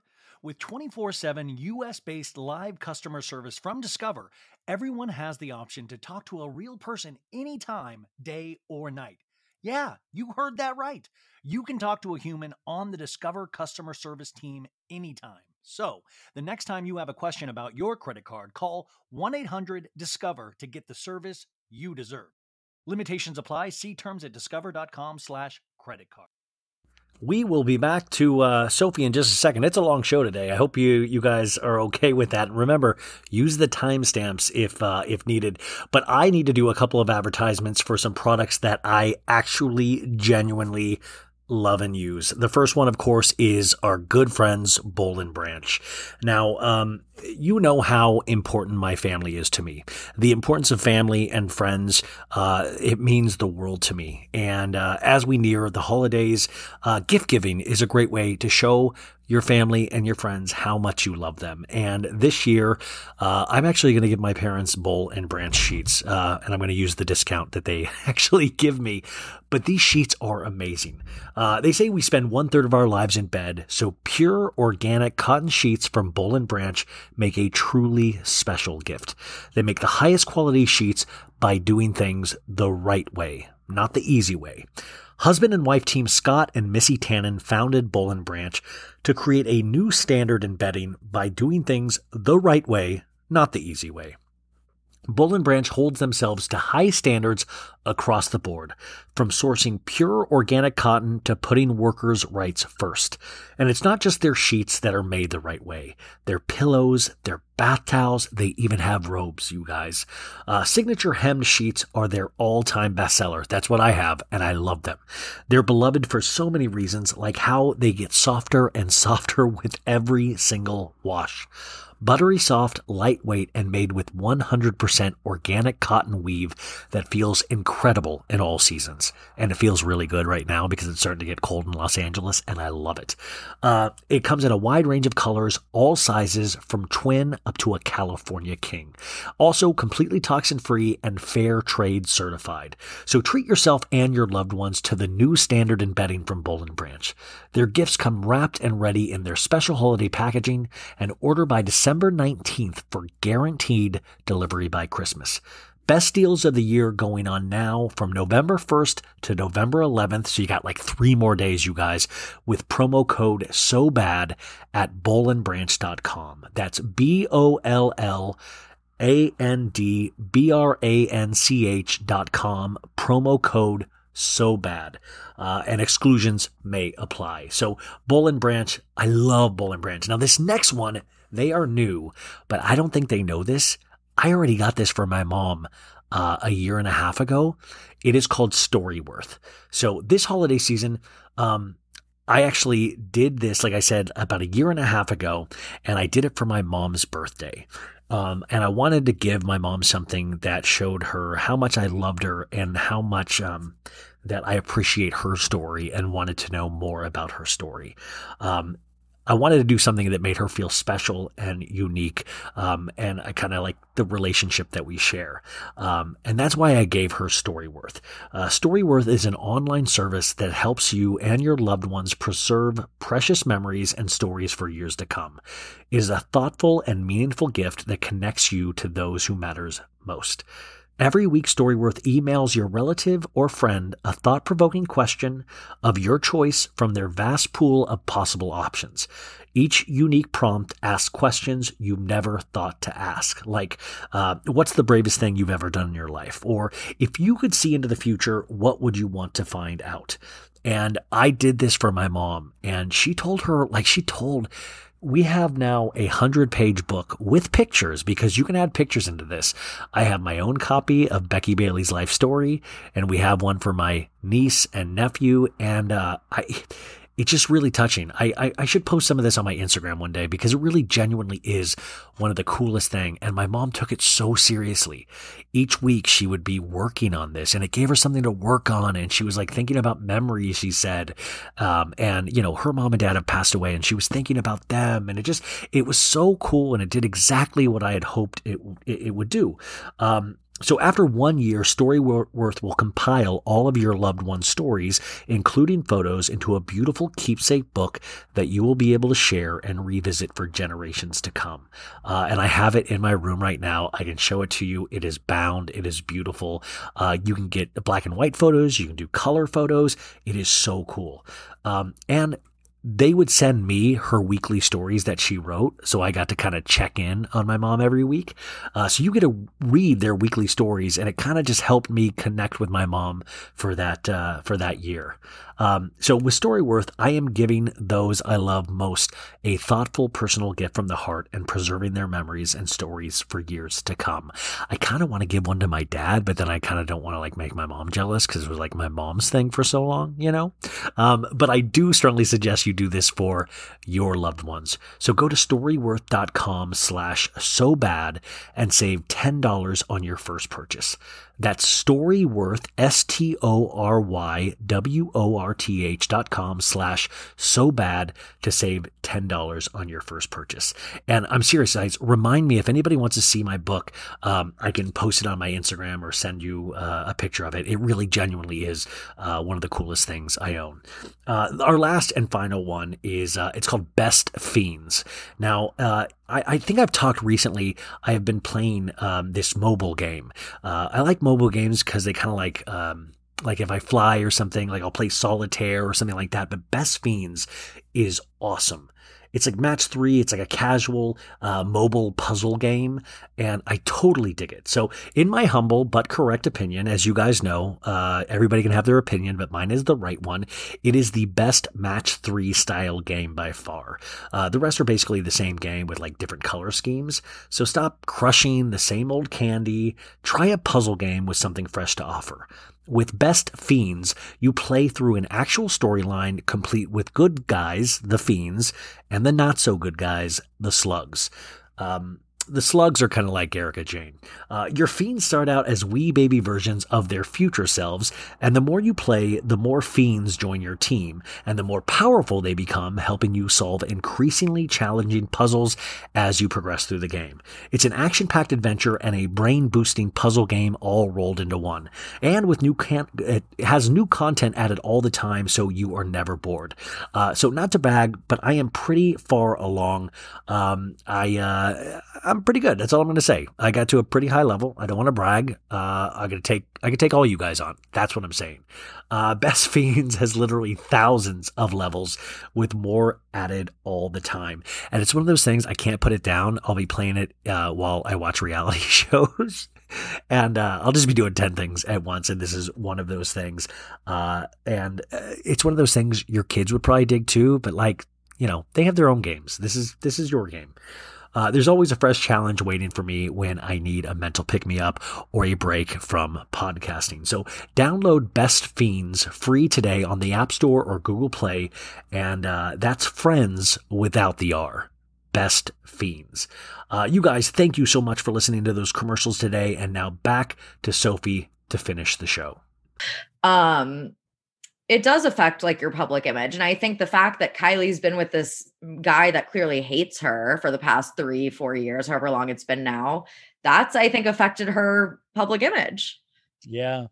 I mean, it's but it's also weird though when you when you become a billionaire or something like that. Like it's it's I, I feel like there's not some kind of course on PR statements, but I feel like Kylie is infamously fa- failing right now. She's like Kendall Jenner with products she endorses. It's like, what are you thinking, Kendall? Like, we didn't need a Pepsi uh Pepsi protest ad from you. We didn't like we don't care about 818 Blanco tequila. Like what are you like there is a certain point where the public is no longer with you. oh yeah and she's way like that ship already sailed i think the kylie swim kylie baby drop and all of that stuff proved that you know no one's no one's trying to like stock in i think people are selling whatever you call it selling your kylie stock no one's buying kylie stock right now like kylie's going you know You know, down. I I feel like I'm like so innocent because you've been saying this forever to me and I've been like, no, it's got to be not and then I'm like right i'm always right Yeah, but it's like, you know, but at the same time, I'm so innocent that it's like no, but at the same time, I feel like it's it's very sad because I feel like we are going to start witnessing the downfall. And I could be completely wrong. Maybe Kris is so sm- and she is very smart, but like there's no way Kylie is going to get out of this. Like I feel like we're going like I feel like Kylie's going to get thrown on a pyre for everything and she's going to be the Kardashian that take the the Kardashian Jenner that takes the fall of everything. Like Kim will survive everything, but now I feel like Kylie is going to be the one sacrificed for that whole clan, if that makes sense. Well, yeah, I think the interesting thing in general about them right now is that Kim seems to be, you know, she's relevant no matter what. Well, It's- she's getting she's getting dicked down by one of the most popular guys in New York. He's getting dicked down by um, New York City, Pete Davidson's New York City. Wait, Sophie, you live in New York. When did you have sex with Pete to live there? Yeah, so um, that's like what you have to do Yeah, you. no, I know. Like, was it? Is it like DMV? Like when you get your it, license? Yeah, it's like when you do your taxes. Oh, see, and that's why a lot of people skip their taxes because I imagine a lot of people are virgins. They're scared. But that's a very. If you guys move to New York or Staten Island in particular, you do have to have sex with Pete Davidson, and like he's very gentle, but it's still a scary thing for people. yeah, for New York, it's just you know, it's a New York citizenship thing. It's just you know, all states are different. Well, before Pete Davidson, just people didn't know this. It was Harry Dubin, and uh, so we've. And by the way, I think Pete Davidson is a vast improvement, but it's still scary for people. You know. Yeah, no. But okay, but back to Kim, sorry. So Kim has managed to kind of stay A-list no matter what. I wouldn't call any of her siblings right now. I mean, the Kardashians are always kind of A-list because they're very famous, but I think in terms of like relevancy and that, I just like I've been saying for a while. I said for a while that Kendall's in her flop era. Kylie is definitely in her flop era. Because Kendall Kendall doesn't seem like she tries nearly hard enough as the rest of them. really try anymore. She doesn't really do anything. And it's like, okay, you're just there. Khloe. And you almost respect Kourtney because of this more, because it's like Kourtney's just getting another lady that's just getting dick down and happy, and she doesn't have to like involve herself in like. But did you see last night? Khloe was filming with Scott for the new show. Oh, I did not see that. But of course, of course. Look at all the storylines they're setting up, you guys. Like, this is this is the Kardashian machine at work. Like their show is literally filming right now. Of course, they're having the Well, you don't think they're going to do a very oh. special episode of this event at AstroWorld, do you? Oh my god, wait. I That- hope not. That would I be. didn't think of horrible. that, But I- Kendall is there too, so that means that could be right. Honestly i'm i think they're going to try to pretend it never happened. I i don't see why or how they would like put that in there and make it tasteful like it would just feel disgusting either way um and disrespectful and yeah and it just makes it makes obviously the kardashian brand look bad. So i just i my prediction would be that they don't include that in the show but that's an interesting point that it's filming now too and that just happened and like obviously the pete davidson stuff like that's not I mean, these are the world they're setting up these freaking storylines Well, and and to, to get off this a little bit, because I'm sure we'll be talking about this all week on the show as more information comes out. Uh, but it is a horrifying event, and I'm not just saying these things happen just at like a Travis Scott concert. I know there have been melees at many concerts, um, but I will say this could have been prevented. Seeing how he encourages a lot of this behavior, I don't say I, don't- I don't mean Travis Scott's willing like wants death, but I will say this was near this was not nearly staffed well enough. And you saw that earlier in the day with how many people just broke the gates which he encouraged as well. Um and it's very sad. And and i don't um the, the thing that upsets me the most is when I see stories pushed through people and TMZ. And this is how you guys, this is how you see how pop culture works is that this is publicists at work overtime. This is publicists out of touch pushing stories about Kylie Jenner is undisturbed or, or Kylie Jenner looks bothered at. These are stories that are being pushed to make them look good. And they're so out of touch in these stories. Like Kylie Jenner shouldn't even be part of this. Like Kylie Jenner, like we we know she's okay. We don't need to know her mental state, but the fact they're putting it out there almost seems like they're building up for lawsuits, you know? Oh, exactly. And there will be lawsuits. There will Oh, like yeah. Well, and I hope so. I mean, and I also think that, you know, this this will be interesting to watch. Like obviously that's not the most important thing. What matters is, you know, the families that are grieving and the lives that were lost. Like it's insanely tragic. And I think also a lot of people are going to have PTSD from his music. I mean, how does Travis Scott's career like where does it go from here? Like I just I don't know. Like and I think that his response in that video he posted were so callous that I think, and, and now videos are resurfacing of past concerts where he's like such, he stops the concert because the videographer is next to him on the stage. He's like, oh, I'm an artist. I need the stage for myself. It's like he can stop the concert for that to be an asshole to a videographer, but not stop the concert when people are dying. I think it's showed, you know, it's showed a peek into his character and Kylie's. I, uh, you know, there, I, I, there's only been a few moments in my concert going history that I've actually been scared, and one of the scariest times. And this sounds like a joke, but like Coachella at the last minute announced Madonna at the last minute, but they didn't announce her on the main stage. They put her in the Sahara tent because she had a dance album, and the Sahara tent is nowhere. Like you have eighty thousand people on a field. All of a sudden, you direct them to a tent and I thought it was one of the most dangerous. And like me and my ex at the time had a great like placement to see Madonna. And once it came on, it was like very clear that we would not be able to stay in the same place we were without getting like, you know, very moved around and jostled, which my ex was not into. Um, but I thought that was so irresponsible of the promoters because it's like you have somebody like Madonna, you can't put them in a tent when you 80,000 people because everybody's going to run over. Like there are irresponsible, and luckily nobody got hurt, but there are irresponsible things by venue promoters and things like that. And Travis Scott knows the brand he's selling. This seems like it was inevitable to happen at some point, And I just was not aware until I started seeing his because I don't follow Travis Scott, nor would I ever see him in concert. And that's not saying he's a bad performer. I'm just saying he's you know this is obviously a very dangerous situation you know Yeah. And I think also, like, obviously that Ariana Grande thing happened.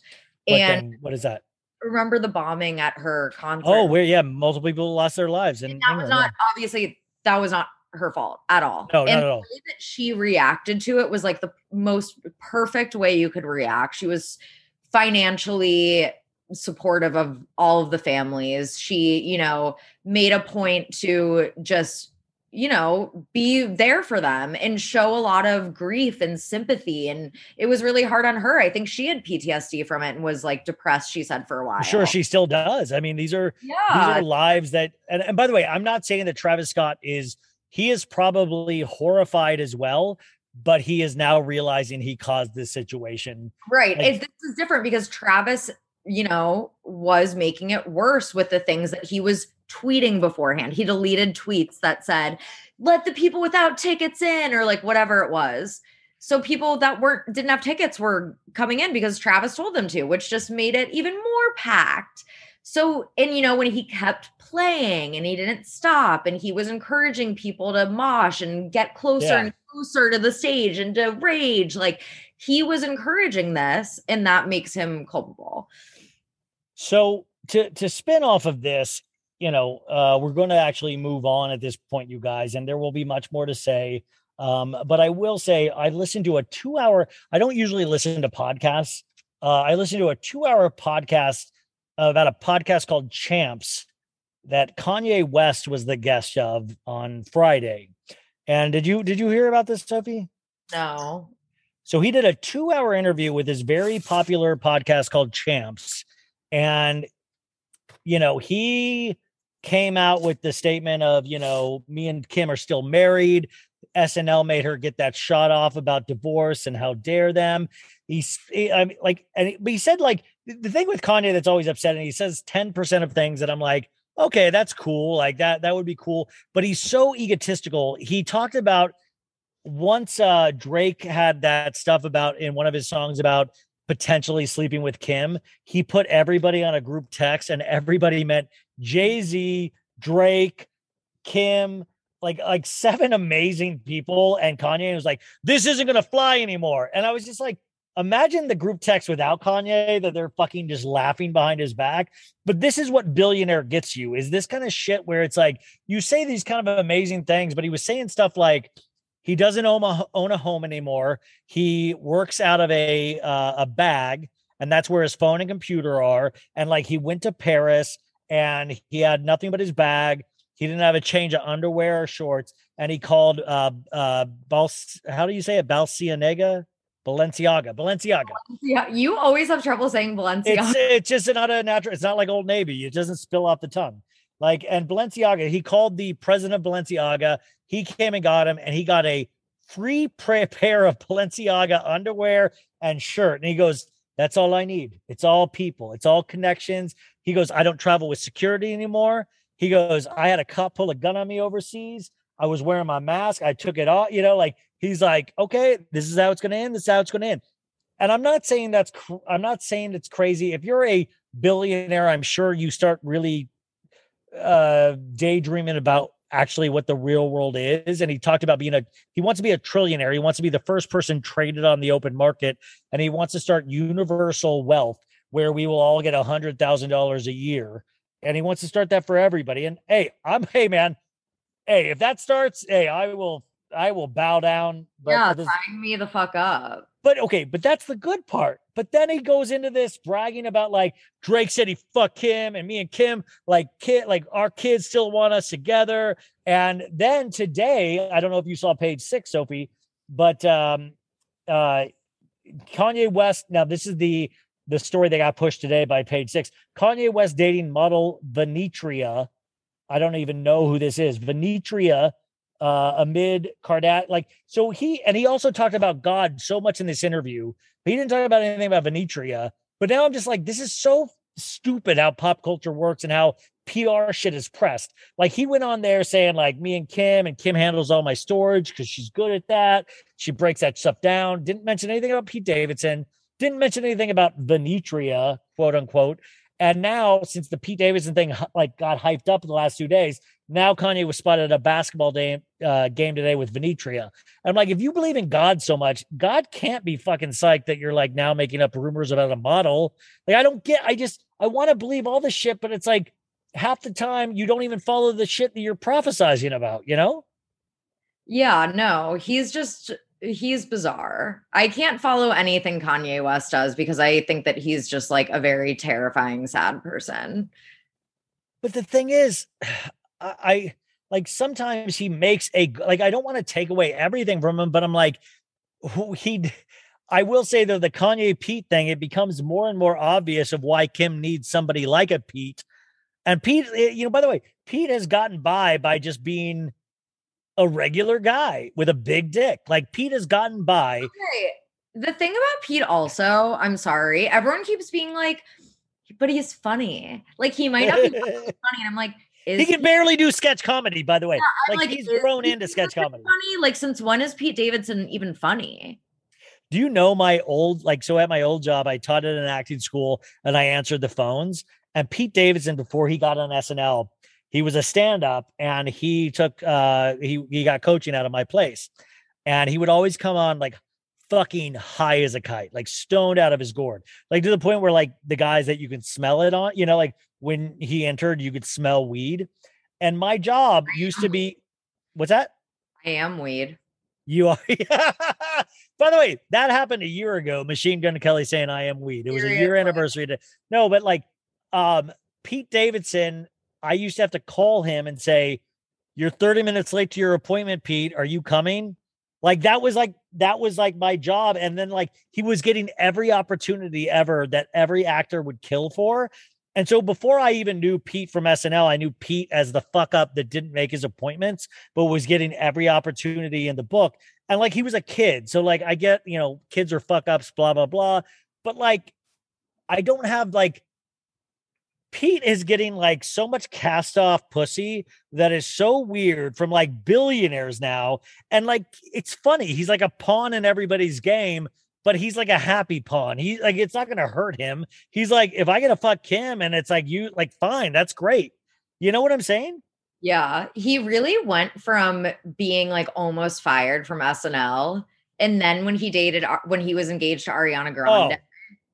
He became. That's it. Really did change his career, the Ariana thing, because right before that, he was about to be fired from SNL because he's like not that funny, and he does the same thing in every sketch. In every sketch, he plays like the ditzy dude. Well, and now we've watched him now where he does characters like he does um who uh not De Blasio, but who was the Didn't guy that got Cuomo? he did Cuomo and stuff like that. We've watched him turn into like where he does characters now, but he used to only be able to do the weekend update where he like played himself and did his stand-up set. So it's like fine. We've watched him come into his own. And and by the way, most people probably watch SNL just to see Pete. That's how Yeah, popular he is. yeah. Oh yeah, like that's what I I joked on Twitter. Like they they uh, the SNL account showed Kier, Kieran Culkin, who was the guest this week, and I said, "Oh my god, did he get did he get to meet Pete yet?"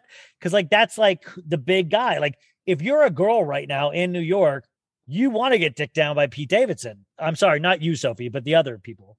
We all already did that. We Yeah, already yeah. By the way, well, how was your experience with him? That's Um, it's yeah. I think I think it's I think it's funny how much they pushed him also during the Timothée Chalamet episode. They're like, look, Pete Davidson and Timothée Chalamet together. And I was like, I only like one of them.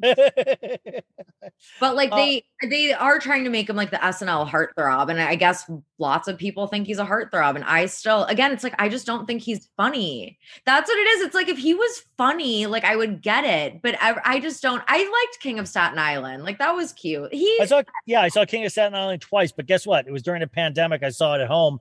I was more bound to like Yeah. anything at that point because it was just like im- new images, you know. there was nothing else to watch. There was nothing else to watch. Like, um, but I will say it's just it's just very weird that we're living in this kind of thing where people are like, "Oh my God, is that Pete's blonde hair in this video of karaoke at Kris Jenner's birthday party?" And I'm like, "Oh my God." I mean, this that's the shit that I want to see a camera for is Pete like and do you see the stuff on page 6 that they're pushing of like Pete Davidson is overly sexual with Kim Kardashian. His friend like they it is more than just friends, but her friends are creeped out by it. Did you see that? but her friends are creeped out. They said something like her friends are like he's way too sexual with her and I'm just like I love like you you always know it's food god pushing that shit by the way. food god. Food god's like he's way too sexual with her. She she's a princess. Uh. Oh yeah, and he definitely is the one that has page six on speed dial. He's like, you want to see me do a cheese pull? Uh. Oh, Um, um, okay, as we move on, we got the fourth and final, thank God, Beverly Hills reunion. Thank. God. Like, honestly, thank God. And it was so much dialogue this week. It really was heavy dialogue.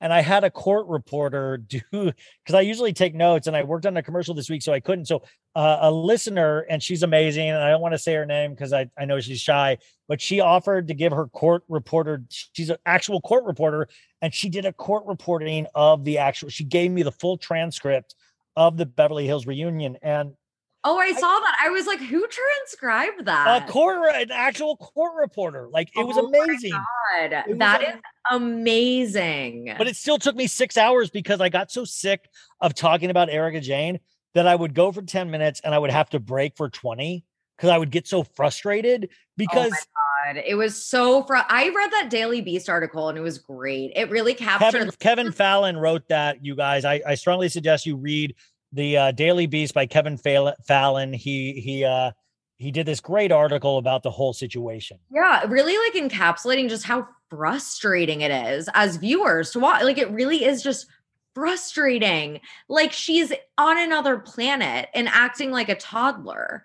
Like, and it's frustrating not seeing anyone say anything to her. Why is Well- she allowed to call Sutton a cunt just because Sutton yes, asked questions? I guess the confusing thing, the things that are like left unanswered for me is like, why are all these ladies? I, I say this every week. I just don't get what. Why is she all of a sudden the leader and Rinna? Like you know, that Why is like poking? Dorit to shut up so Oh Erika God. can. Yes. I mean, Rinna, oh my god, Rinna fucking nodding the entire time.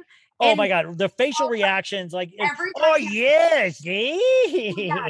Yeah, like every time Erika was speaking, she was just like, "Oh yeah, mm-hmm, mm-hmm," just like doing Oh. her like, "Oh my god, I wanted She was to." about to have an orgasm of agreement at some point, you know.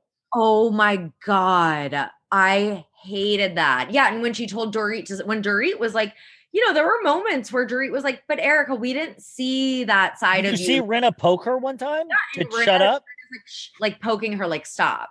It's like, what does Erika have on them? But also, my thing is, if all these ladies are in cahoots with each other, I don't want to see it. Like, and by the way, they are deep in filming right now, you guys. We're gonna get a new season by late spring, which is really like it's it's too soon. Like, I need a long break from these ladies, and they are deep in filming. In fact, this weekend, um, uh, Kyle opened her pop up shop in Palm Desert with her and uh, remember Shahida from the first the Denise season.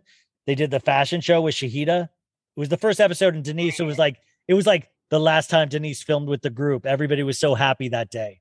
That was the Shahida that she has like a, you know, the long flowing dresses or whatever. So they did a pop up shop in Palm Desert this weekend. All the ladies are there. There's footage, I think Queens of Bravo or Queens by Bravo posted of Rinna going, Look what I got, a dress. and by the oh, way, I saw that. I hated it. I hate it. but by the way, also Rinna, literally, maybe this is the time like fucking be with your daughters right now, period. Don't film. Your Oh daughter is like actually going through something really intense. And like, don't film right now. Don't don't put out press releases thinking the angels that are watching over Delilah. Be with her. Be the angel. Don't let your housekeeper be the angel. Be the angel yourself. Don't make it a plot line on your show.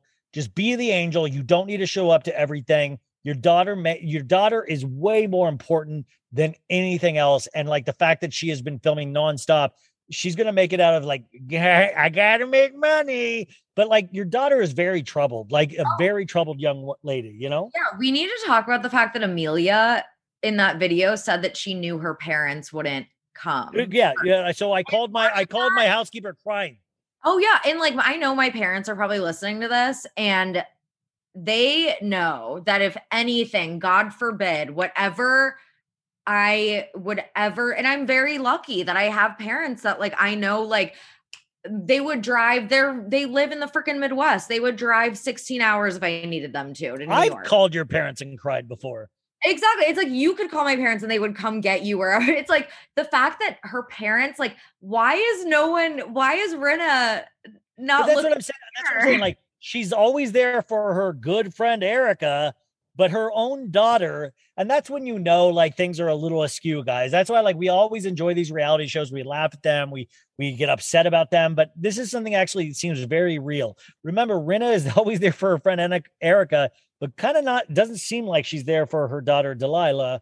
And I always call her other Amelia or like not Amelia is what I call her. But now I'm going to call her Delilah because I I, I feel um you know it's just No, it's like- Delilah was like before Amelia dated Scott, Delilah was like the she was the one yeah Yeah. And she also, this was in the rumor mill that when they were setting up this PR relationship, that Scott wanted Delilah, but she was dating someone. She had a boyfriend, so he got Amelia. well i mean i i will be i mean scott's yeah they're they're i mean it, i i just kind of like think like Rinna has stars in her eyes and she like she really gets off on people like you know Champagne Papi follows me she gets off on that shit so i would recommend any celebrity listening don't follow Rinna. like she can't handle it she ignores her own family potentially She's a horrible person. Remember when she was like, I know I'm a good friend? Yeah. And Well, no, no, no. I, I, Sophie, I did a recap. I had like a three minute laugh break on the podcast. Like it, I, I was, I was recording that part like four and like three in the morning, and I could not stop laughing because I was reading a transcript and I was like, that is hysterical. Andy literally brought up three situations where you were the worst friend in the world. And she goes, But I know you can. I'm a good friend. And then Erika Jayne, the fucking criminal, goes, You are a good friend, Erika. You are. And I'm like, Oh my God, am I fucking living in like a fucking cuckoo land? Like, and then well, this is the thing. Like, this is why, like, I like Andy did a decent job, but I will say Andy let that question slide. He brought up those three amazing moments of Rinna being a fucking shitty friend, and then it got turned into Erika Jayne commenting on Lisa Vanderpump not showing up for the reunion. She's like, "She didn't show up, I did," because Lisa doesn't need the fucking money, like you do. But it got taken off Rinna immediately. Oh my God. that was so uh, like, why is Lisa Vanderpump being? I do not like Lisa Vanderpump, but again, it's like, Well, I don't. Well, here's the deal. I don't like. I don't have. I- I will say I don't care either way, but I know I don't like Lisa Rinna, and I will say Vander um, Vanderpump Rules. Like they had a good episode this week, but it's frustrating. Like Vanderpump Rules needs to figure out its shit. Like they need to figure out which way they're going, and I feel feel like I if don't you- even remember what happened on this past episode. I want to talk about Winter House. Oh, dude. I like I said this on Twitter. I watched two episodes of Winter House. I couldn't I, I was past the legal limits of drive. I couldn't operate a car. You will get so fucking drunk just watching one episode of Winter House. I watched the most recent episode of Winter House like three times because I loved it so oh my god. The dude, part where. Kyle, where Kyle oh, is crying. It was amazing. It was amazing. He was like, I just want her to know. I wonder if I didn't pay enough attention. I thought you were so gone. And I love getting so drunk that you lose somebody in a house. You lose and in his drunk mind, she like got kidnapped. She like Yeah, got like, like, where is he? I gotta call the cops. And, And Lindsay, drunk ass Lindsay was like, it's okay, it's okay. Drunk ass Lindsay was like, she's gone. You can make a new life. It's fine, you know. you can start over. You no, start like, I'm gonna go find her. And then she found her. And then when Amanda came in, she started crying. Oh, puppy. And I love that. Why are you crying? See, but that's what I'm saying. That to me, I hate to say this, and you're gonna think I'm just everybody's gonna listen think of that to me is a real relationship. No, like when You know, when you see your significant other crying, you Mm. start crying when you're drunk, you know what I'm saying? no, like we have watched them have very like low lows on the show, but now that we've like seen them, I feel like I don't know. I feel like Kyle and Amanda are so they shouldn't be perfect together, but they are. And like their relationship is very sweet. And the only thing that I, I I gotta say, the only thing that will tear me apart from that opinion is if I ever fucking catch Kyle cheating again. And I don't mean me personally catch Kyle, but if it ever comes on the show, like to me, then it's over. But it's like, but I will say the guy gets fucking dumb drunk. The guy gets fucking dumb drunk. And that shit you gotta watch because if you're dumb drunk, Oh. that's like fucking Schwartz and Vanderpump rules where it's like Oh, you gotta watch when you get dumb drunk because then that's an excuse to like hook up with people, you know? Oh, he gets blackout. Like, I don't know if I would be able to keep up with that. Like, that's he he goes hard. Like, he doesn't just casually drink. Like, he gets so fucked up. Well, And can I like, tell you? He's the life of the party, and that's why he's great TV. But on Watch What Happens Live, Andy like asked Amanda that. He was like, I guess there was an audience question about it because he's like pushing 40, whatever. She was like, Hey, we all get blackout. And I was like, eh, I don't know if everyone gets his Yeah, blackout. yeah, but also we can all get blackout until you start cheating on your significant other. You know what I'm saying? It's also still scary to get blackout regardless of who you're with. But like, you know, but at the same time, I, making like stupid decisions. Yeah. But it also makes the best fucking TV known to man. Like I oh, will like it is I I you're right. Like I've watched it I put it on to go to sleep now because it's like every scene makes me happy. Like it's every scene, like Craig going like, "Hey guys, it's okay." Like every little stupid scene in that, Andrea hitting on Paige, and like all of this shit, like is so fun. The I will say I want to bring up Austin because oh my uh, god. so Austin was on Watch What Happens Live last week. I think we talked about it. Lindsay was in the audience. It was so embarrassing for Lindsay. So cringy. And since then, Lindsay has unfollowed Austin, thank God, and blocked, uh, according to Austin. But we got this great piece of information this week that um, Lindsay, it started this week's episode. Lindsay goes, You told me your goals for 2021 on the eve of, like on, on New Year's Eve, and you said it was to date you, to date me in 2021. Lindsay was saying this to Austin, and he goes, and then in the talking, he goes, I was at a four day Phish show and she knows where I was at. Turns out Lucy on the ground, uh, one of my favorite accounts. never happened this year. No, no, it, he fucking was. He was on. He was doing online Phish shows. He was doing online Phish shows, probably doing mushrooms and acid in his apartment. And which, by the way, people like that, they do mushrooms. They all of a sudden they think they're artists, and you can tell like him and Shep probably do mushrooms together and think they're like high key like geniuses. But he fucking like he wasn't even in Madison Square Garden. He was watching it on an internet stream. Probably, if we could subpoena his phone, he probably texted 20 girls that night. He wants to date them in 2021. Yeah. And probably was two dudes too. Probably two dudes as well. also we need to talk about Ciara and Paige on Watch What Happens Live because they were big time mean girls. They were assholes. Ciara said, Oh, so what? I'm the better kisser. So what? In regards to Lindsay. sorry, I'm a better kisser. And like literally no one in the audience laughed. Everyone was like, That's. Hannah. That's Hannah behavior to me. That's Hannah behavior. Yeah. Also, speaking of Hannah, Uh oh. Hannah, I only listened to literally the first 30 seconds of this because I Call her daddy. not any further. It was the Call Her Daddy with Hannah and Paige. And Alex Cooper immediately was saying, so she was doing like the in, the solo intro, and she was like, "So Hannah and Paige were on the show Summer House, and Hannah got kicked off the show because she was in a happy relationship, and on the show was in a tumultuous relationship. Which her happy relationship like doesn't make good TV and blah blah, like some bullshit like that. And I was like, I'm turning this off. It's well, I like, like that. Like I, the, the, you know the conventional wisdom is that Hannah, eh, you know, didn't get kicked off. Is that she was just in the most amazing relationship of her life, and that's what it is. But by the way, then you would also have to kick off um fucking Kyle and Amanda. Um, yeah. No, that's obviously not the case. That's so Wait, not wait, wait, but wait, this actually brings up like so. By the way, it was really frustrating to hear Ciara say that, and I got to tell you, like, I, I'm sure Lindsay in person is hard to deal with, but I am a very big Lindsay stan, and I Oh, just. oh but by the way, and I know she's probably a lot, but I really, She's a genuinely good person. I, I really got, I, and also I just don't like when people shit on other people that are like. It, it just it just really came off as bad taste. And Ciara, I've really kind of liked her this season up until that Watch What Happens Live because I've actually got to know her because she wasn't just so up Hannah's ass. She was actually able to be there. But if you're gonna get fooled by Austin, like Austin is literally like a fucking like conqueror right now. He is just like, and he knows it. He knows he can fucking throw down with any. He's like the Pete Davidson of reality shows, you know. He's the Pete Davidson of Bravo. He really is. Like he he he knows he can throw down. And like to have Lindsay in that audience at Watch What Happens Live and to say the shit he did on there, and then to have Ciara the next week talk shit about Lindsay. I just feel like I feel like, but also it almost it's like we're ignoring the fact that Lindsay is an extremely beautiful woman herself. It like they make it seem like she's fucking like ugly dunce. And it's like, are you kidding me? She's not even like close to ugly, you know?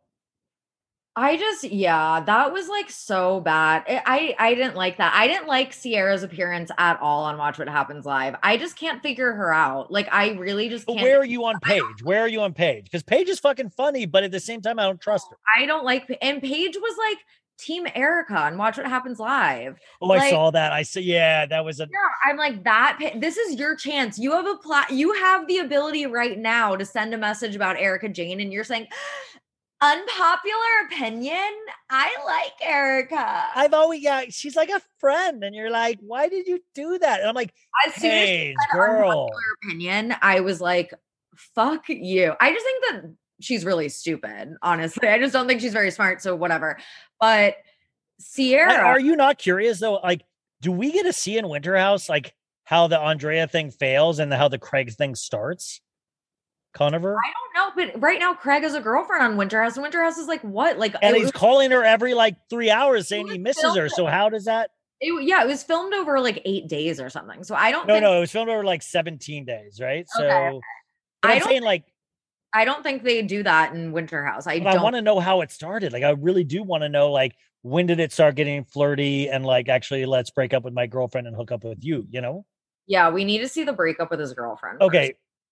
Uh, as we like, I do. You brought up Call Her Daddy, so I will bring up Barstool Sports. Barstool Sports, you guys, is uh, run by a gentleman named what's his name, He's not a gentleman, Dave Portnoy. Dave Portnoy, and they had an interview. I believe it was on Business Insider, not an interview, an article, I believe on Business Insider, and it was kind of an expose interviewing um, these ladies that had been with him, and he seems to go for younger ladies, like 19, 20, maybe maybe 21, 22, uh, and very aggressive sex to the point that you know, uh, screaming felt 19. very 19. 19. and he would fly them out. Um, and I, you know, but and you, you know, I was just going off a tweet you said because you were like, hey, don't support this, this, this with Barstool. I'm not that familiar with Barstool. All I know about Barstool is that Jax Taylor loves Barstool Sports, and that says a lot right there. But I know Dave Portnoy because he's just managed to pop up, and I'd followed the Call Her Daddy contract negotiations with Alexandra and the the um uh what's the other girl's name that Sofia Sofia. Um, but why is this guy a bad guy? Because my thing, so my devil's advocate thing is okay, he's not quote unquote raping these girls. They're actually wanting him. Like all these people think he's so cool. All these girls, all these sororities, all these people are welcoming Dave Portnoy. They think he's this amazing guy because he has this access and the celebrity. Where is this going wrong? Where, why is this bad, Sophie? Okay. So a lot of the stoolies that are in my That's what they call them? this yeah, stoolies Oh. in my fucking DMs are like, they're 19, they're legally consenting adults, blah, blah, blah. Okay, so that is what devil's advocate will say. yeah. Okay, fine. The reality is that Dave Portnoy is a 44 year old man who is smart enough to know that 19 year old girls do not have a lot of sexual experience. So when you have rough, freaky, like degrading sex that might be fine for like an adult, fully like 30 year old woman with sexual experience, but 19 year old girls getting choked, spit on, trigger warning, by the way, choked, spit on, like, yeah, like degrading, like just nasty, like, and then never speaking to them again. These are 19 year old girls. That is stuff that lands them in therapy for life. He But- he's smart enough to know that that will be traumatizing for a 19 But. Sophie, this guy paints himself as a fucking asshole. He's a fucking asshole. He's like, I'm gonna fucking conquer business. I'm gonna conquer you. I want to fuck. I'm gonna do it legally. Fuck you. Fuck you. Fuck you. So you're asking him to have a conscience, and he doesn't. He actually says out loud, "I don't have a conscience, so fuck you." So we're mm-hmm. asking him to have a conscience when he admits he doesn't. okay some if he wants to like you know be an asshole on twitter and like talk shit to like business inside whatever it is the Yeah, yeah, business yeah. insider ceo or exec he's saying it's like a hit job whatever Yeah, yeah, yeah. Hit piece, and I'm scared of cancel culture all of a sudden. Sexual violence is where he is crossing that's unacceptable like sexual violence is not okay and we need to collectively and that is sexual violence when you are sexually violent to a 19 year old girl that does not have sexual experience For the over first time, for the first time, you know, Yeah, you can over agree over on. You can And agree on after- sexual situations. yeah he goes after 19 year old girls over and over and over again and even in this article that was behind a paywall by the way which i do not agree with but i Uh, by the way, that was very frustrating, Sophie. Uh, it is behind a paywall, and I tried to get it so many times to the fact where I just signed up for Apple, like Apple One, so it like put all these things I already bought in one, so just so I could read the article. You know, Um, yeah. So the paywall thing was so annoying. And I think that, you know, stories like this are need to know because think of all the people that clicked on it and didn't read it because it was behind a paywall. Yeah. And now we never know this information. So yeah, not a paywall, not a fan of a paywall in this situation. But in the story, it says that these like 21 year old girls are like, wait, we're too old for him. Like, you try to like one of their little sisters who is 19. And then he answered to her. So he literally goes after teenagers, it sounds like. yeah. Oh, it's just where- wrong. where- I mean, where does this go from here? Because I I hate, and we could bring up Aaron Rodgers in this as well. Is that all of a sudden people can? That's like the new thing when you do something that's like morally reprehensible. Is you just claim cancel culture. Like if I do something wrong, the first thing, if I was a PR person of like, well, this is cancel culture coming to life. It's scary. All the pitchforks, and when it comes for you, it's going to come for you. Everybody, just get ready because it's scary. So it takes away any kind of moral responsibility by claiming quote unquote cancel culture. And the thing is with you guys, we've talked about this many times, cancel culture doesn't really exist. Like Ramona Singer, any like cancel culture, people still cancel culture is just literally saying this person did this shit. It's fucking wrong. And most of the people don't actually ever get any kind of actual um penance for I mean, like they don't actually get things taken away. Um, because but they complain about it nonstop because they've done something wrong. Culture isn't real. And also, Dave Portnoy, Portnoy will always have his fans that will defend anything he does, which is so frustrating. So he, like, in a way, is not really cancelable like the average person is, unfortunately. I do think we as a society need to stop normalizing him. And I think we normalize him by normalizing things like Call Her Daddy and all of the things that fall under Barstool. No, we need to stop normalizing it. Like, done. We are done. Stop listening to Call Her Daddy. Stop listening to spitting Chiclets. By the way, Sophie Sophie wrote on a tweet like, "Don't listen to these podcasts," and she put spitting Chiclets" as one, and I literally thought Sophie was making up podcast names. Cause I was like, "There's a podcast named Spitting Chiclets." Like, what the fuck is spitting Chiclets? Yeah, I'm actually going on that one tomorrow. Are you really? No, I'm joking. Oh my god! I was like, "Oh my god, it's my Oh, favorite." You know what it is? It's a hockey podcast. By two girls. No, it's like it's like hockey. Oh, they're like chicklets, like chicks. no. Well, what's the other one that I like? Chick bar.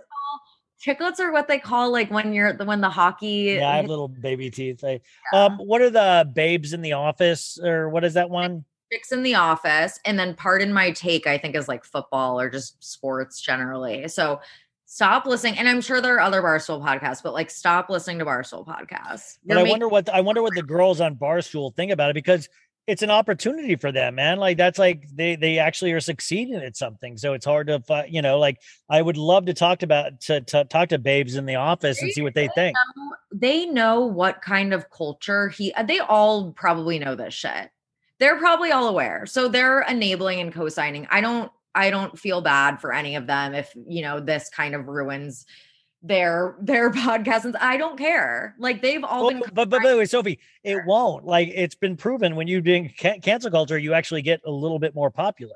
Like it True. actually drives subscriptions and it drives because all of a sudden these people that are like kind of like assholes and be like, I believe you should be able to rape 19 year olds. Like they actually support you harder because they think that freedom is being taken away from Dave Portnoy, Portnoy, which is a multimillionaire. They're like, God forbid a multimillionaire not get his 19 year old pussy. Like, God forbid that this, like, that's what cracks me up is that, guys, at the end of the day, it's just like Kylie Jenner. You're just protecting millionaires. You're protecting somebody that will never fucking hang out with any of us in their lifetimes unless we're millionaires. That's who we're protecting. You're not protecting Joe Schmo, your neighbor down the street, who you know, like had, you know, is a good guy at heart. You're protecting these millionaires that's like like inciting things by like claiming cancel culture. When in reality, it's just like you're just protecting another millionaire. And I, I'm sorry to be aggressive on this, but it just it's very frustrating because it's like you don't know Dave Portnoy. You don't know like I I don't know. It- it's very frustrating. Um, but speaking of that, sports, Aaron Rodgers this week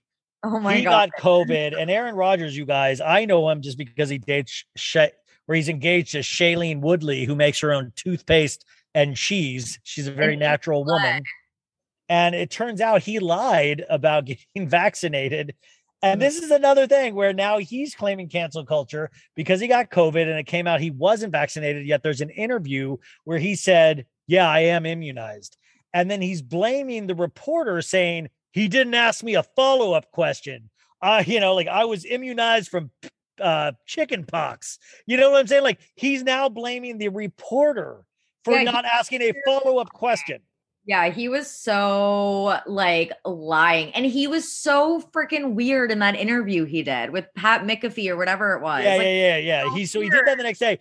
But like that's what I'm saying is like we live in this culture that it's like I get it. Like I get but like also your body your choice. Why is it not right? Why is it not acceptable for a woman to have her choice over her own body, whether it be abortion, whether it be Britney Spears? Why is it not okay for that or so many people fight to take the rights away from women for that? But we got to fight the right for fucking stupid Aaron Rodgers with the stringy hair looks like he's a fucking singer on Nickelback.